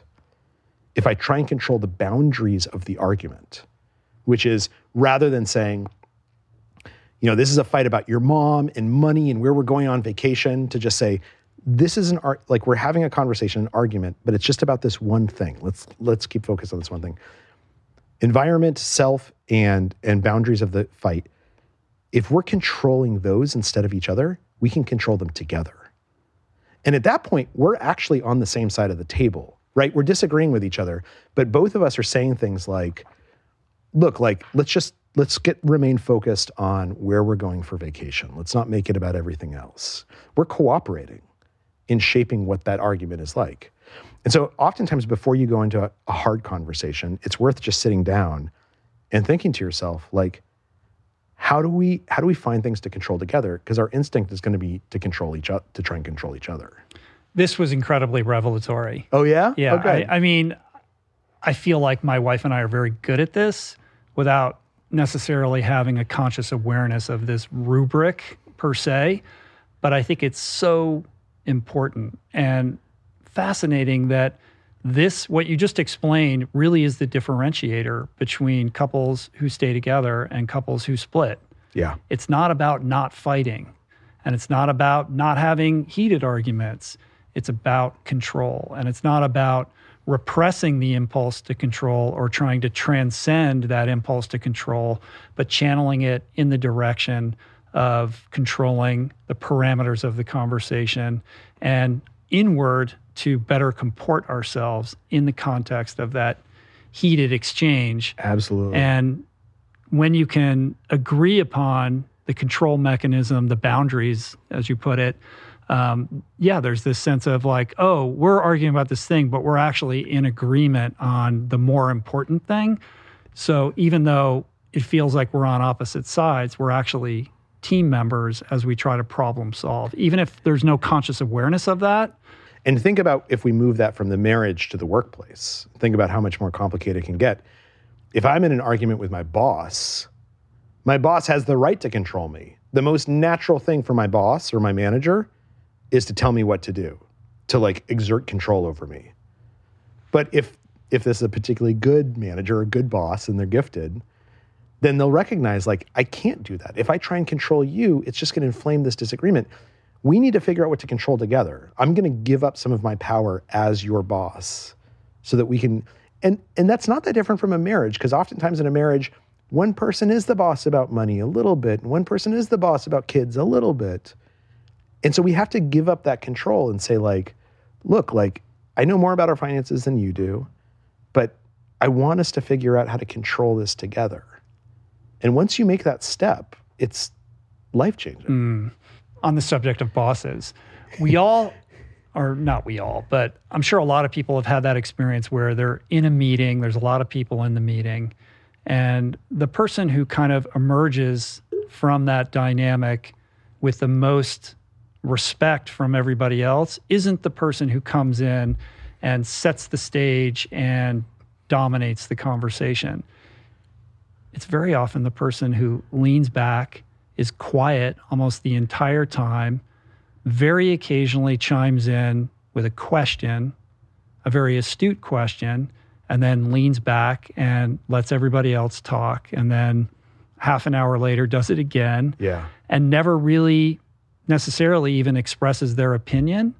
What is it about that archetype or that practice of these principles that you talk in the book that commandeer our level of respect and and and make us you know want to be kind of emotionally connected and invested in that person as a leader So what's interesting, there's been a bunch of studies that have looked at the have looked exactly at this. And in fact, in some of them, they sort of create these false situations where they they bring strangers together to have a meeting and see if they can do it well or not.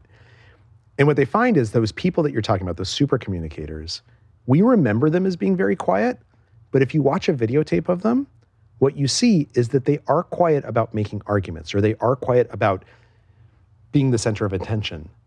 But they're often saying a lot of other stuff. They're often being like, oh, that's interesting. Oh, tell me more about that. Huh, you know, he, uh, Jim had a good point. Will you bring that point up again? They're giving these little interjections that nobody else even notices. And the reason why we feel so, why we like them, why we feel so positive towards them, is because they're inviting everyone into the conversation. They're making it easier for us to speak up in that group. Now, what's interesting is when they've looked at how ideas move through a group like that, what they find is that if there's a disagreement over something or an idea that everyone has to endorse, very often someone will say that idea and it will go ignored. And then the super communicator will say the idea again and they'll say it in a way that makes it easier for other people to hear, or they've just earned so much trust that everyone gets on board. And they never say, oh, the super communicator changed our mind. They never say the super communicator like won over the day. But actually, that super communicator is laundering other people's ideas. And in doing so, they're making them easier to hear and more palatable to consider. Hmm. And that's incredibly valuable. A super communicator is not someone who's super charismatic. They're not someone who's like the life of the party. They're not someone who, who you know, is always saying the smartest things. They're oftentimes someone who you just really like having around. And you can't really necessarily say why they're not your funniest friend or your like most insightful friend, but they just like they just make everyone feel heard. They make it easy for us to talk to each other. And if you videotape what's going on in those rooms and you watch them, what you'll see is that person is hearing what other people are saying. They're proving to them that they've been heard by repeating it. And through the act of repeating it, they're making it easier for the group to process the idea or the statement. Hmm. What percentage of the population do you think are, are super communicators? So I think the one distinction is we're all super communicators sometimes, right? Like when you're talking to your wife, I mean, you're a super communicator in general, but we all of us, everyone listening at moments is a super communicator. It's that some people can habitually do it. Some people can do it much more consistently than others. And what we find is about 15 to 18% of, of at least the American population is really good at this. That's, that's higher than I would have thought. Yeah. And what's interesting is that if you, there's been interviews done with people who, who are called super, like I call super communicators. And, and oftentimes when when they're interviewed, they say things like, I was really shy as a kid, or I, I was really awkward as a kid. Take myself, for instance. Like as a kid, I, um, I was super pudgy, like into high school. And, uh, and I was super into debate. And like all that mattered to me was winning debate rounds, which of course made me a huge hit with the ladies on the weekend. You say that with a, like a twinge of like sort of embarrassment. You should wear that as a badge of no, honor. Well, no, it, yeah. it is though uh, embarrassment because like it, it it messed me up when I was in my twenties. It made it hard for me to be a good friend to people. Mm-hmm. Super communicators oftentimes have had an experience where they were bad at communication. And as a result, they just started thinking about it a little bit more. They started l- developing those instincts and those habits. It's not something that like some people are good at and some aren't it's something anyone can learn to do. And usually it's because they've had a negative experience that makes them think like, I got to get better at this. Mm.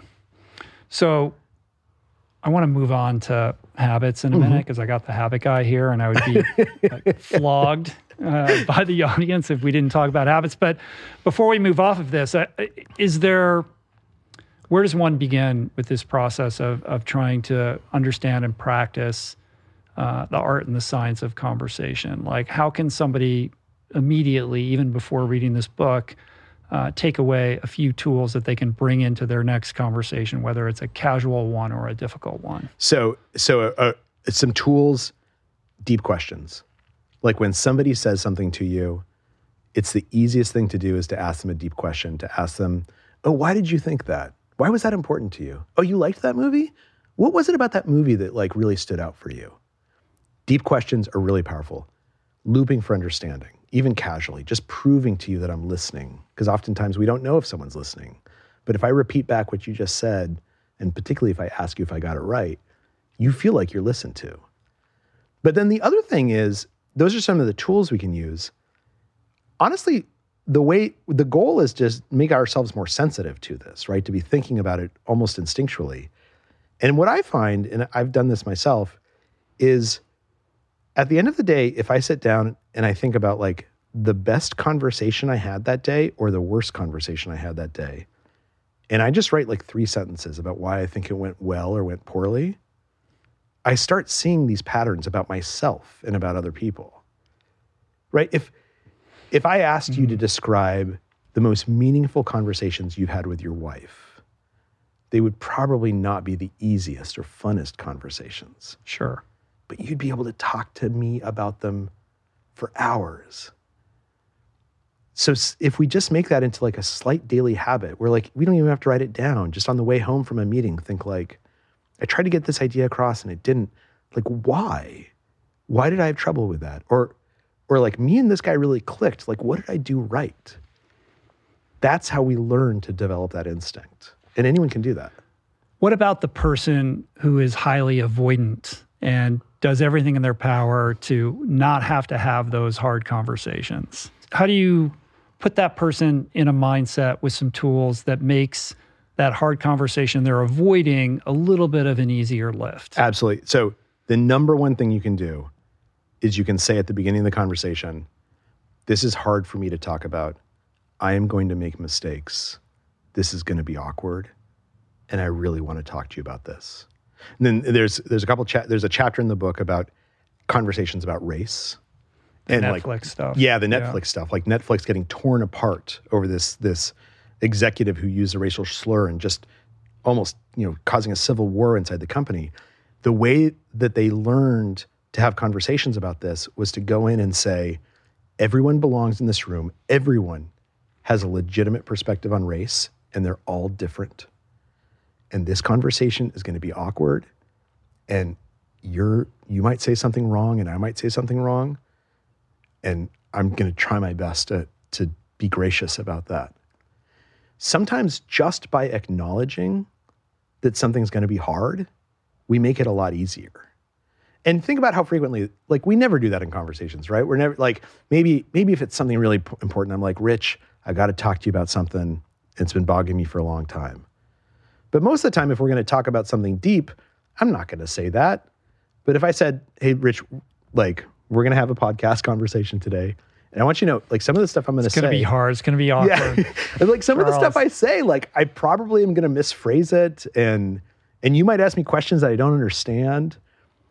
Like the whole goal, which isn't true, that didn't actually yeah. happen, but or I'm going to be up in my head, and then I'll say something, and then I'll be trying to listen to you answer, but I'm thinking, why did I ask that question exactly, that way? Exactly. Like the reason we shy away from conversations is because they don't feel safe, and because we're worried of the unknown.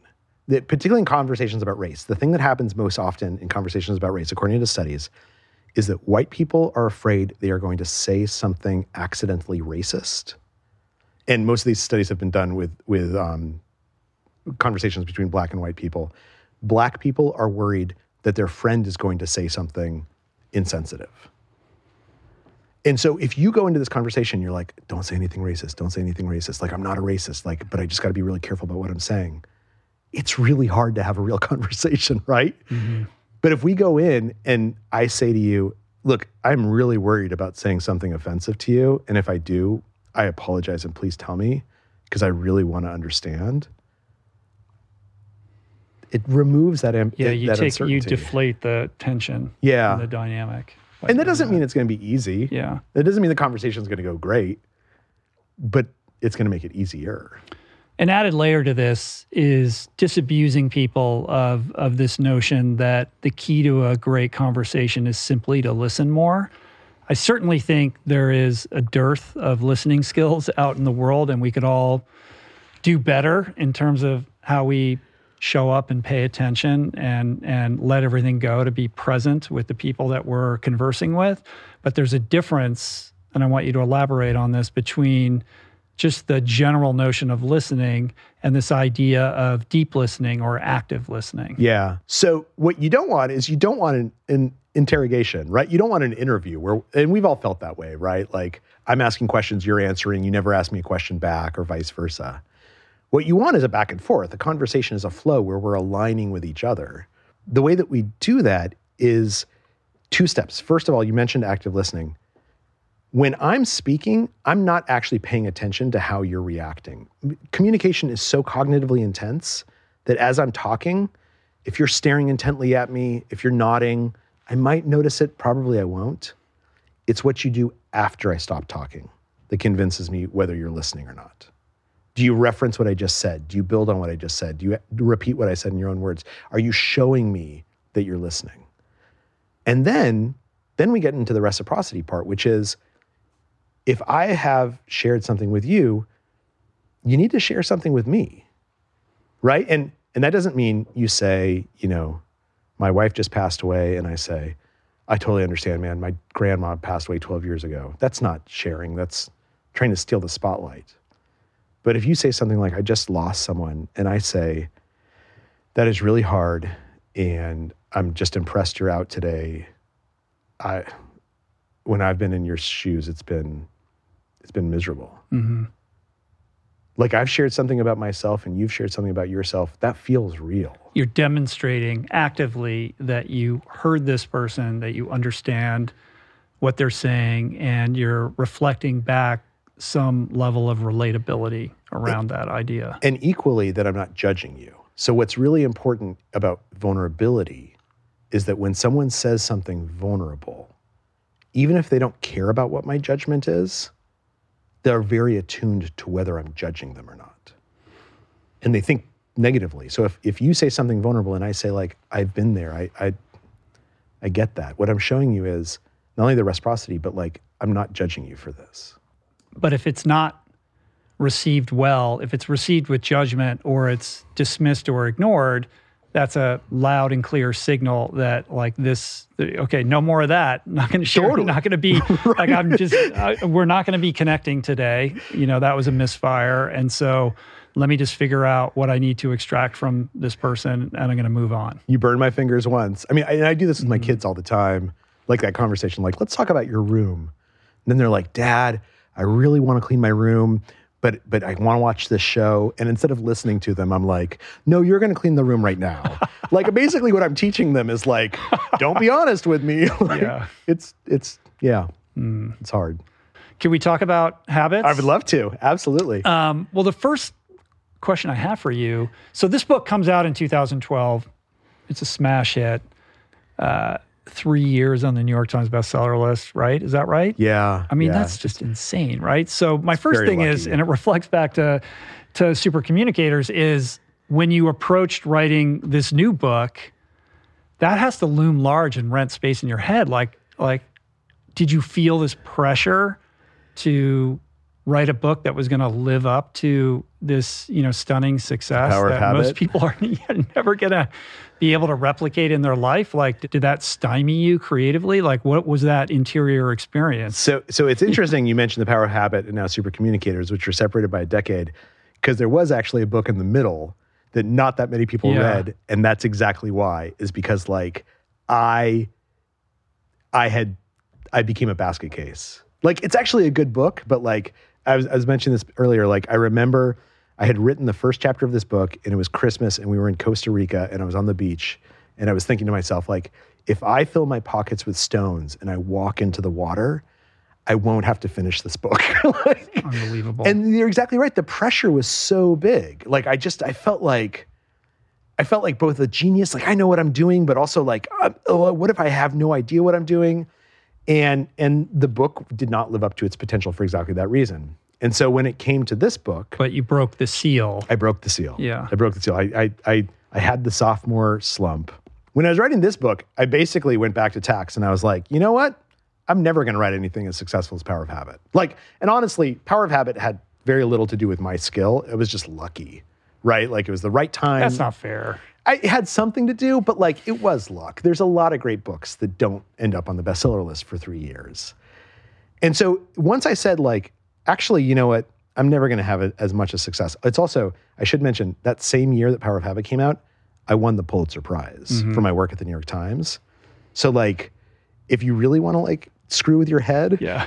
have a best-selling book and win the Pulitzer Prize in the same year. That was for the reporting on Apple. Exactly. Yeah. So so yes, it affected me for a little while. Once I worked through it, what I said with this book was okay, I came to Power of Habit because basically I wanted to figure out why I was having so much trouble eating less and exercising. Like if I'm so smart, why is it so hard for me to do this? And so I called up experts and I asked them, and from that came the book. And this time I did the exact same thing. I waited until I had a big question, which is I had all these experiences in 2017 where I was just bad at communicating. I was made a manager at work and I basically like fucked it all up. I did a bad job of communicating with people.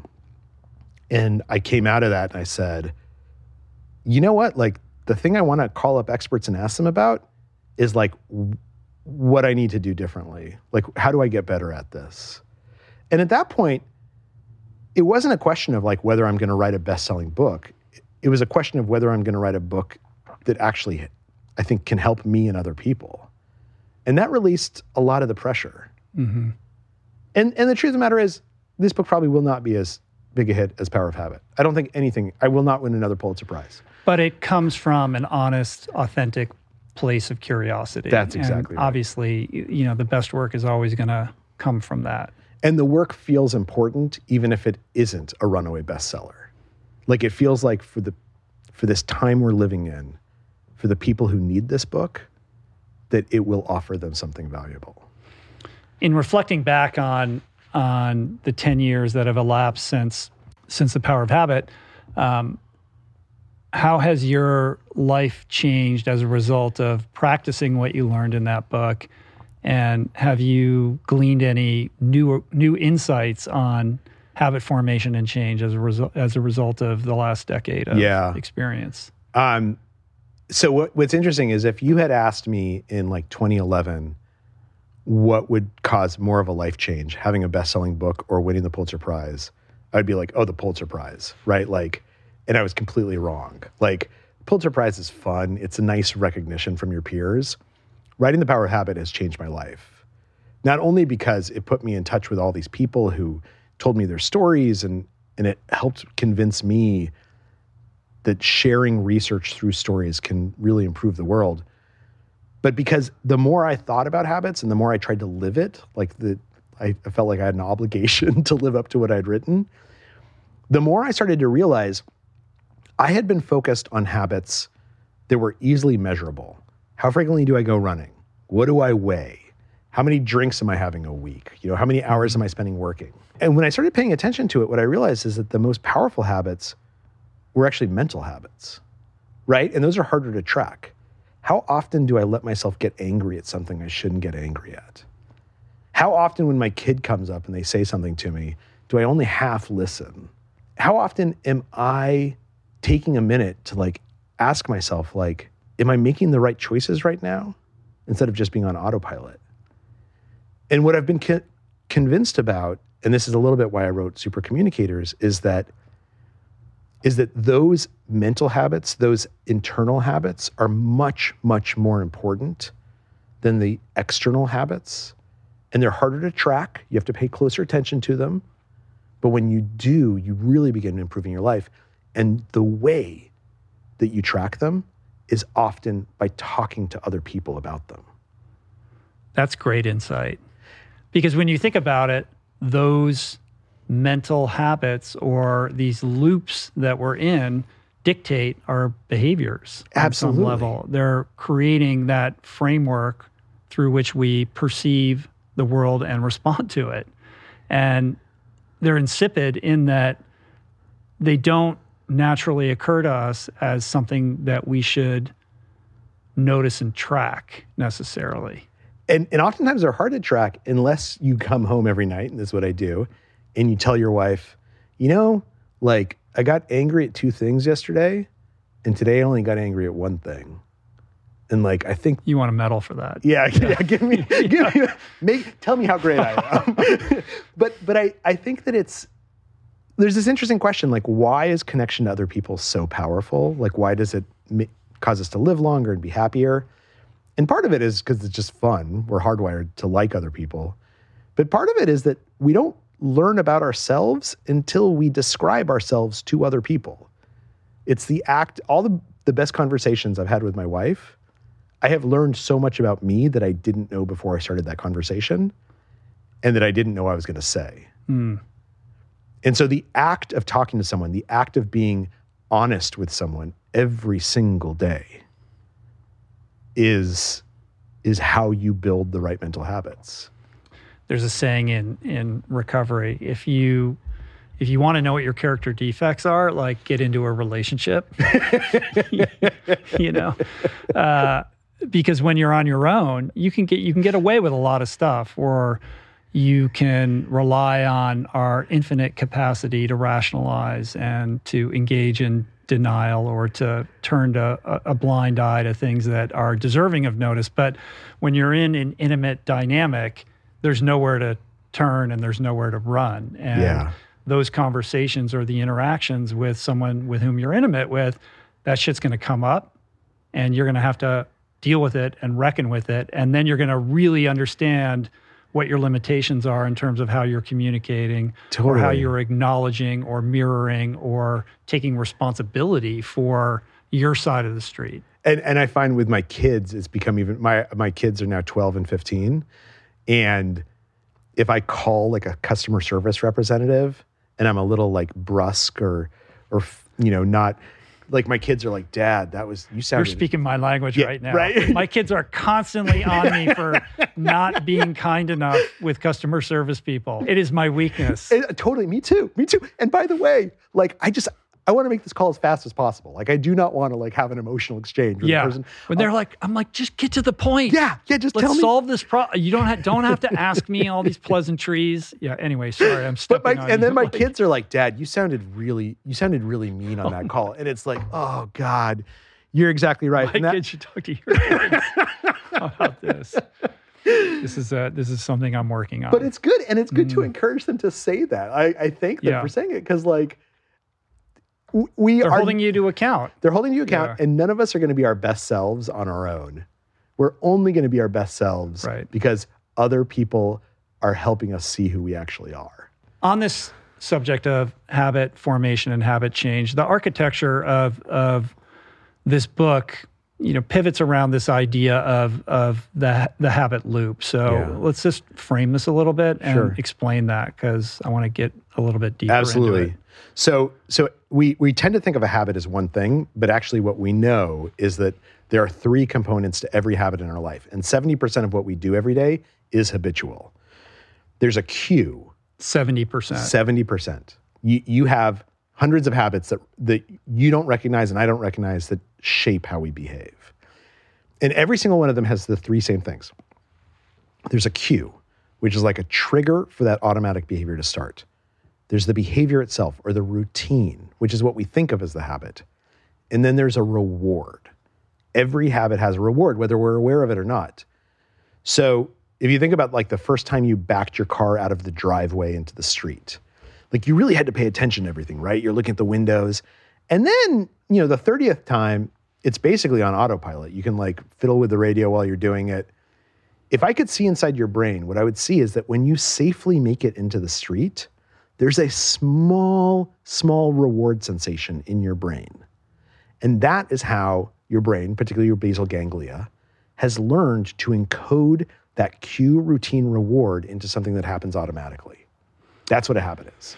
by definition, if you say 70% of everything we do every every single day is is is a habit on that level, um, the level of of mindlessness that's guiding us every single day is kind of astonishing. So we have tomorrow. Um, Dr. Ellen Langer is coming in. Do you Oh, know yeah. her from Yeah. Harvard? Yeah. And she talks a lot about this. Like all the emphasis is on mindfulness, and that's great.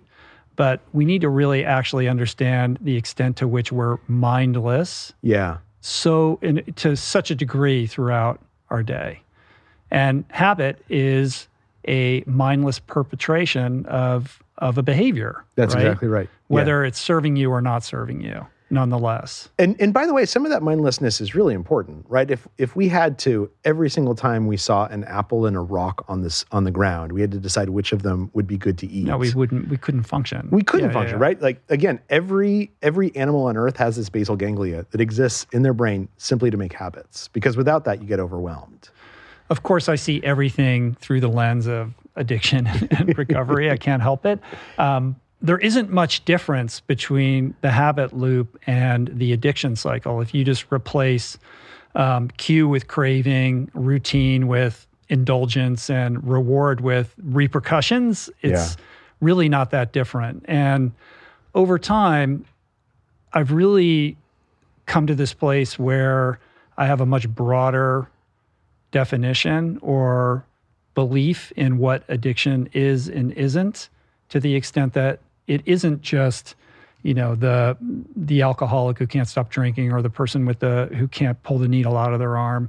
On some level it is just haywire behavior. It's just a different it's different nomenclature on habit. And on Yeah. some level along this spectrum i think we can all identify ourselves with some behavior or some compulsion that we mindlessly engage in that isn't serving us, and yet we're either unaware of it or we lack the capacity or the compulsion to overcome it or transcend it. I think it's a, and in fact, if you look at DSM now, they they define a lot of addiction as a habit dysfunction, right? So smoking is a great example. A hundred hours after your last cigarette, nicotine is out of your blood system, and yet we all know people who years after they gave up smoking still crave one with their breakfast, right? That's not because they're physically addicted to nicotine anymore. It's been years. It's because they have a habit dysfunction around nicotine that still exists in their brain oftentimes those negative patterns in our life as we get older they actually served a good purpose when we were younger right it was a it was a rational choice we made when i go to a party i have a drink i feel better i'm like more social it's not irrational to say this is a decision i made that that was a good decision but then a habit is when we stop making that decision but continue acting on it mm-hmm. that's when it becomes something that we feel like we lose control over and that can be destructive to us. And I think you're exactly right. Every single person has some addiction, addictions. And and part of maturing is sitting down and saying, which addictions do I want to keep? Like I have to clean I have to clean our house every morning. Like it's just like it drives me crazy. I'm addicted to having a clean house. That's okay right now it was not okay when we had infants and mm-hmm. toddlers.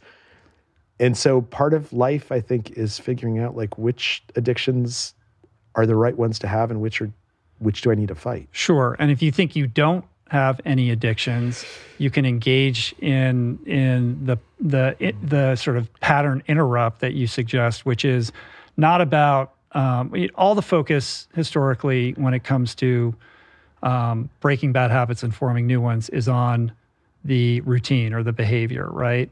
Um, Yeah. and you're drawing attention to the cue and the reward as a different lens into kind of understanding it. Like, keep the cue, keep the reward, just swap out the routine. And if you struggle with that, then that's going to tell you, you know, whether this is uh, a, more of a compulsion than you might want to believe. Well, and and one of the things I you mentioned in one of the transformation podcasts, this idea that I've like referenced a dozen times since then, and I'm going to get the phrasing wrong, but that in order to change how we behave, in order to transform, we have to do something that feels unnatural. Like the contra. What do you what, do you remember what you yeah, just do do something do something uh, out of your comfort zone. You have Yeah. to- the pattern interrupt is to is to do something different, and that action really is the control panel here. Um, we have this tendency to think it's the other way around that belief drives action, or a decision drives action, um, or that our emotional state has to be in a certain place in order to change when in truth you have to take the action first and everything else follows the emotional state that you're seeking is a result of the action not a precur- precursor to it Exactly. And and one of the things I carried from that is to look at my own actions, to look at myself as someone, as a scientist who's conducting experiments, right? And the thing is, my wife is a scientist. If every experiment you conduct is a success, you are a bad scientist, right? You're not, you're not discovering anything new. And by the same token, like if I'm trying to change myself, I should conduct experiments. And if the co- experiment doesn't work, that does not mean I'm a failure. It does not mean that like I can't change. It means I just learned something that gets me closer to the right answer. Like I am a scientist and also takes the judgment away from it. Because now I'm just someone who's looking for Right. knowledge. Do you think it's easier to break a bad habit or to form a new habit? Or how do you think about that dichotomy? Or is that even a dichotomy? So, so the first thing I would say is there are no habits that are inherently bad habits, right? It's just whether we judge them to be bad or not. Like, there is a time that having a drink for you was the right choice, and then there was a time that it wasn't. Um, and that habit didn't go from being like there's nothing inherent about that habit that's good or bad. So the the first step is just to acknowledge like it's my judgment that determines which habits I want to encourage and which habits I want to discourage. To answer your question, it's definitely harder to change an old habit, right? Mm-hmm. Because because the way that habits work is that the literally that cue routine re- reward creates a neural pathway in my brain as the as the electrical impulse moves through that pathway more and more and more as there's dopamine and endocannabinoids the pathway gets lar- thicker and thicker and thicker, and so it's easier for for uh, a synapse to sort of ex- exert a- energy along it. So once that habit's in my head, that habit's there, right? I can I can extinguish it. They've done experiments with rats. They put the rat in the maze, learns the maze. They bring the rat back two years later, and the rat can like immediately go through that maze. So it's harder to change a habit than to build a new one. That being said, it's way more rewarding to change a habit than to build a new one. Like, Talk more about that. so let me ask you what's more meaningful to you? Like your ultra career or that you gave up drinking? Oh, gave up drinking. Right. It's not even close. Because, uh, when, why? Tell me why. Uh, I think that has been not only one of the hardest things I've ever contended with, um, but the most meaningful for just you know a huge number of reasons. That has not just changed and improved my life, but has had a ripple effect on everybody that I care about. I, and that makes total sense to me. And in this case, like changing that habit was more powerful because changing the habit proved something to yourself about yourself, right? You learned something about who you were by changing that behavior. You probably learned something about other people. You you you were able to do something you couldn't do before. Now, running ultras is super duper impressive, right? Like I can't run an ultra, But it's a completely different thing. and I think it's a different thing because it's a habit. It's a new habit you created. You learned how to do it. You got good at it. You, it was hard, but like you figured it out. But changing a habit, that is so much harder, and yet so much more meaningful. The implication in what you just shared is that I did this on my own with willpower under, you know, my own auspices and nothing could be further from the case. And I think one of the most meaningful gifts of sobriety is a recognition of my own innate powerlessness and the importance of being connected to other people and orienting uh, my life around things that are larger than the ego or my own personal gratification. Um, because sobriety is the result of the collective and it's a spiritual program. So it broadened my aperture on what it means to pursue a meaningful life and what that meaningful life could look like. And it rearranged my value set and upended my priorities and what I thought was and was not important. I, I think that's that is very well put, and and the thing that it makes me think of is this basic question: like, why are we so interested in transformation? Like, you're obviously fascinated by it. I'm fascinated by it. Like, why why is transformation so interesting to us? Because we could be talking about uh, all kinds of other stuff.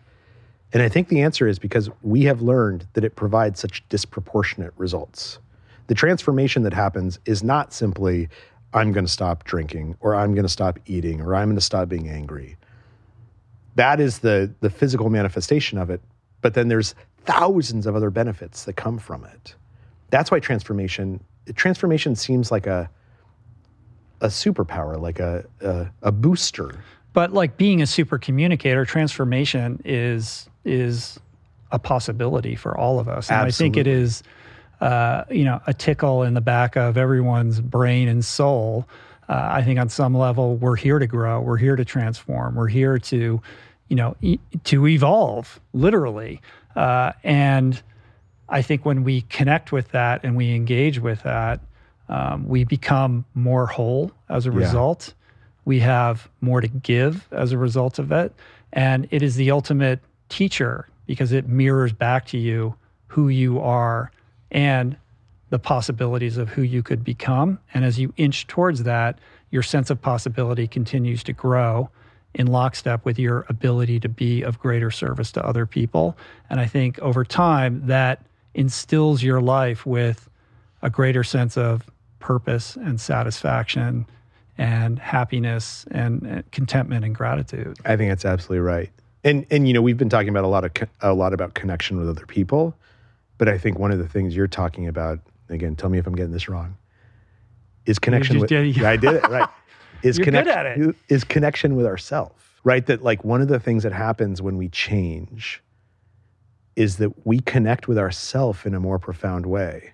That's not guaranteed. Like, you know, there's mindfulness and there's mindlessness, but like actually like connecting with these aspects of my own personality or my own thoughts that I I've looked away from on purpose or I've never seen, that also feels really important. Well, that is the engine of change and transformation because in order to do that, to your point earlier, you have to get uncomfortable. Why is it uncomfortable? Because it's somewhere you don't really want to go. Yeah. And there's a reason why you don't want to go there. And behind that door, if you're willing to open it, is some revelation about who you are that you'll have to reckon with. And that's not going to be fun. But on the other side of that is that sense of, of, of being more interconnected with who you are, Yeah. that greater sense of self actualization and authenticity um, that allows you to kind of navigate the world feeling more like a you know i don't want to get too woo woo about it but you feel like a, you feel more yourself you feel Absolutely. more integrated it feels right there is an energy about it and i think the more that you like bump up against that or flirt with that that becomes its own habit loop like Yeah. you want more of that and you believe that you are capable of accessing it because you've had a taste of it You feel you felt the reward. How it, and and I think I think you're exactly right that anyone can experience that. And sometimes you just need like you need that first step, right? Like you just need to know how to start, which I think is what your show does. It's what I try and do with my books. Like nothing you listen to is going to give you all the answers, but if it gives you the first answer, then you're you're Right. likely to find the other ones on your own. Yeah, and momentum has its own unique and very powerful spiritual energy. Like once you kind of have the ball rolling, we all know that experience of how much easier it is to go to the gym when you've been going a, a lot. Yeah. and you go out of town things you you interrupt that that habit loop gets interrupted. It's very difficult to get back into it. So momentum is key. Like if you like are there studies on that? Oh, like Oh, i almost feel like it's a physical force of the universe. Oh, it's, it's so there's the, this like there's actually two interesting things. There's the science of small wins, which kind of tries to explain why momentum is so important, and then what's known as the hot hand fallacy, which is that oftentimes, and you know this, you'll see like ball like like guys will feel like they uh, they can f- make a free throw, and if they've made three in a row, they're definitely going to make the next one, and it turns out statistically that's wrong. But the science of small wins is that if you get this momentum, and particularly if it starts small, that it actually makes us believe disproportionately that bigger gains are within reach and belief being crucial as to trying. an engine Yeah. of change. That oftentimes we don't even understand how close something is to hand because we've never thought to grasp it. Mm-hmm. But suddenly I think my grasp is much longer than it actually is. And it turns out it's easy to get. one of the things that that you realize when you've been in the rooms, the secret rooms, a while is you really can't predict who's going to get it and who hmm, isn't. That's really I've had countless experiences where somebody comes in, they're new, and you're like, oh, that that person's going to stick around. Like they're they're totally all in on this. It's going to be fine. And then that person goes out, they relapse, they overdose, they die. Another person comes in, and you're like, this dude's never gonna. It's never gonna work for this guy. He's just, you know, he's he's just not here remarkably, that person becomes over time this remarkable example of a life transformed through sobriety. And it's left me to wonder like, how do you think about the difference between people who are able to change and those for whom it eludes? It's a really good question.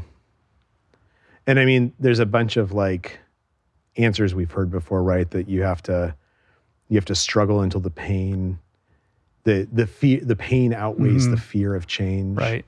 I don't totally buy that. I mean, I think for some people that's right, but like what I've found, and I will say, I think, um, and as someone who who attends meetings, I please tell me if you think this is a wrong thing to say, but I've attended. I'm not a problem drinker, and I've attended a number of AA meetings and have found them some of the most powerful experiences in my life. Like they've helped me think about myself and my own patterns and what I want to change about myself and how hard it can be. And I think everyone should at least attend one meeting, a public meeting at some point, just to just to see what's possible. And I don't know why sometimes it works and sometimes it doesn't. I think there's something mysterious and ineffable about it a little bit. Except the one thing I do believe is that the people for whom it works, it doesn't work the first time. Right? There's this guy, James Prochaska, who studied how we quit smoking. What he found is that most people who quit smoking will tell you that they it was a spontaneous quit quit. They just decided one day I'm not going to smoke anymore, and they managed to do it. And then he goes and he looks at their life and he finds that on average they've quit smoking seven times previously. They forget that they've quit. Mm-hmm. But what happened is the first time they quit smoking, they get it for a week and then their mother-in-law comes into town and they're super stressed and they grab a cigarette. And now part of them has learned when my mother-in-law is coming in town, I need something that's going to keep me away from the cigarettes. And then the second time and the third time and the fourth time, it's a different thing each time until they just learn enough about themselves that there's nothing magical about the seventh time. They're not a different person. They've just conducted enough experiments. Mm-hmm. That's the thing that I think, and I'd be curious if you think this is right or wrong. That's the thing that I find when I change and I watch other people change, it's because I've screwed up that change before. And like finally I'm I'm recognizing like this is what I did wrong. Hmm. Do you think that's right? I think there's some truth in that in the intellectual sense, but I think it's shortchanging the emotional piece there, which does go to the pain, you know, kind of discomfort situation where the pain exceeds the fear of doing something different. Um, I don't know. Like, I don't know. I don't know the answer to this. I think this is like the sixty-four Yeah. thousand dollar question, right? Um, it's often mysterious, and I don't know that it could be, you know, reduced to some kind of explanation. Um, but I think it has to do with somebody's pain tolerance, their belief in their own capacity, their sense of possibility, the idea that change is possible to begin with, I think is important. Um, an awareness of a different path, uh, guidance and accountability, and then connection to other people. Yeah. You know, my experience is that habit change, like fundamental, like really hardcore addiction stuff, doesn't happen in isolation or in a vacuum. It only happens when there's deep connection to other people who care for you in a non-judgmental and, and empathetic way. And I think anybody who's experienced, you know, one of these meetings as you have, you'll also see a model of of what you talk about in in the super communicator book because people lead with vulnerability. There is a tremendous outpouring of empathy. There is a significant lack of judgment. Yeah. And there is there is this matching thing where everybody's energy is matching and they're meeting each other and we're feeding off of each other. And there's also no advice being given. It's an exchange of experiences. And that means storytelling. Yeah. And when you tell your story and another person's story is reflected back to you in a way that matches, there's a sense of connection that I think leads to that belief in a greater possibility for for oneself. And I, I think is really potent and, and powerful. And I think those principles have dictated like how I host the podcast and how I think about advocacy around the things that I care about. I very rarely, if ever, give anybody advice. I share my experience. Yeah. And that's a welcome mat to invite people in to the conversation as opposed to a one way arrow coming from me outward. I think that's really powerful. And yeah, and you're you are an expert on yourself, right? Nobody nobody can say like you don't know what your experiences were. Yeah. they might, but Maybe, you know. but it, it it it invites me to talk about who I am and to know that like I'm an expert on myself. And that hopefully we learn a little bit from each other. Sure. So as you go out into the world and you start talking more and more about conversation and connection and communication, are you optimistic and, and hopeful about raising the ceiling of consciousness on conversation and connection and communication individually and more broadly? I am uh, cautiously.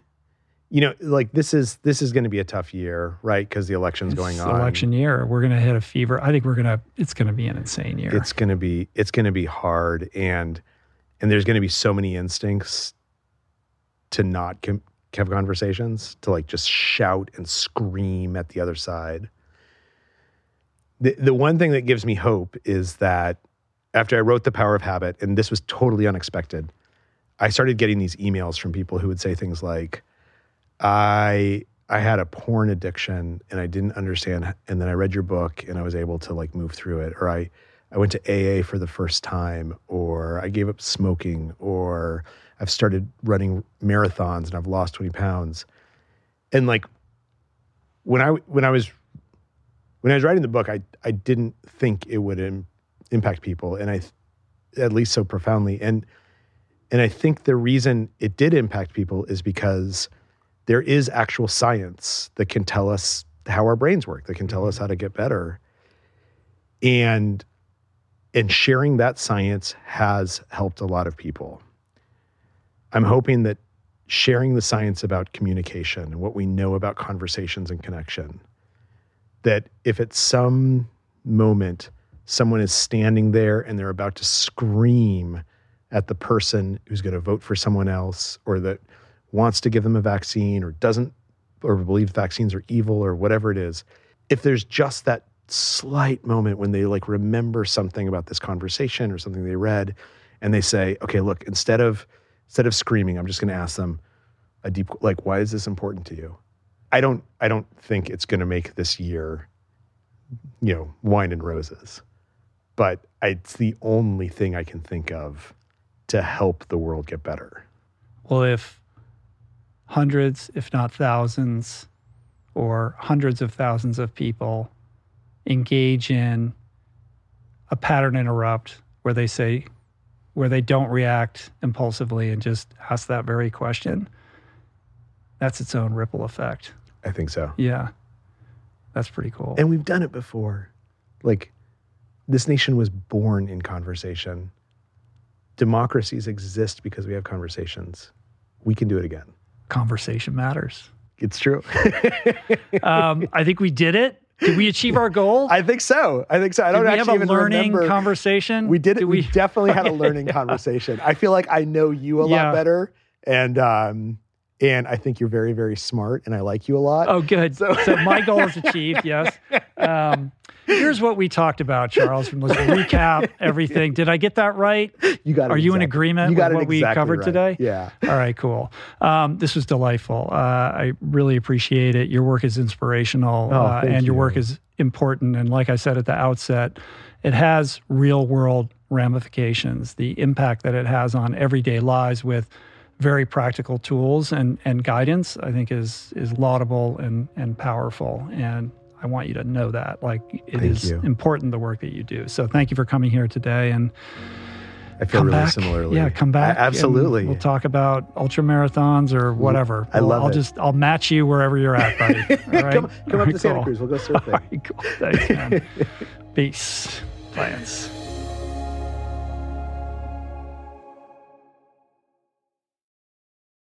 This episode was brought to you by InsideTracker. Save 25% on all InsideTracker tests with the code RICHROLL at insidetracker.com slash richroll.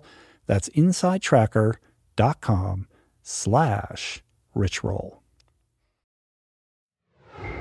That's it for today. Thank you for listening. I truly hope you enjoyed the conversation. To learn more about today's guest, including links and resources related to everything discussed today, visit the episode page at richroll.com, where you can find the entire podcast archive, as well as podcast merch, my books, Finding Ultra, Voicing Change and the Plant Power Way, as well as the Plant Power Meal Planner at meals.richroll.com. If you'd like to support the podcast, the easiest and most impactful thing you can do is to subscribe to the show on Apple Podcasts, on Spotify, and on YouTube and leave a review and or comment. Supporting the sponsors who support the show is also important and appreciated. And sharing the show or your favorite episode with friends or on social media is, of course, awesome and very helpful. And finally, for podcast updates, special offers on books, the meal planner, and other subjects, please subscribe to our newsletter, which you can find on the footer of any page at richroll.com. Today's show was produced and engineered by Jason Camiolo, with additional audio engineering by Cale Curtis. The video edition of the podcast was created by Blake Curtis, with assistance by our creative director, Dan Drake. Portraits by Davey Greenberg, graphic and social media assets courtesy of Daniel Solis. Thank you, Georgia Whaley, for copywriting and website management. And of course, our theme music was created by Tyler Pyatt, Trapper Pyatt, and Harry Mathis. Appreciate the love, love the support. See you back here soon. Peace. Plants.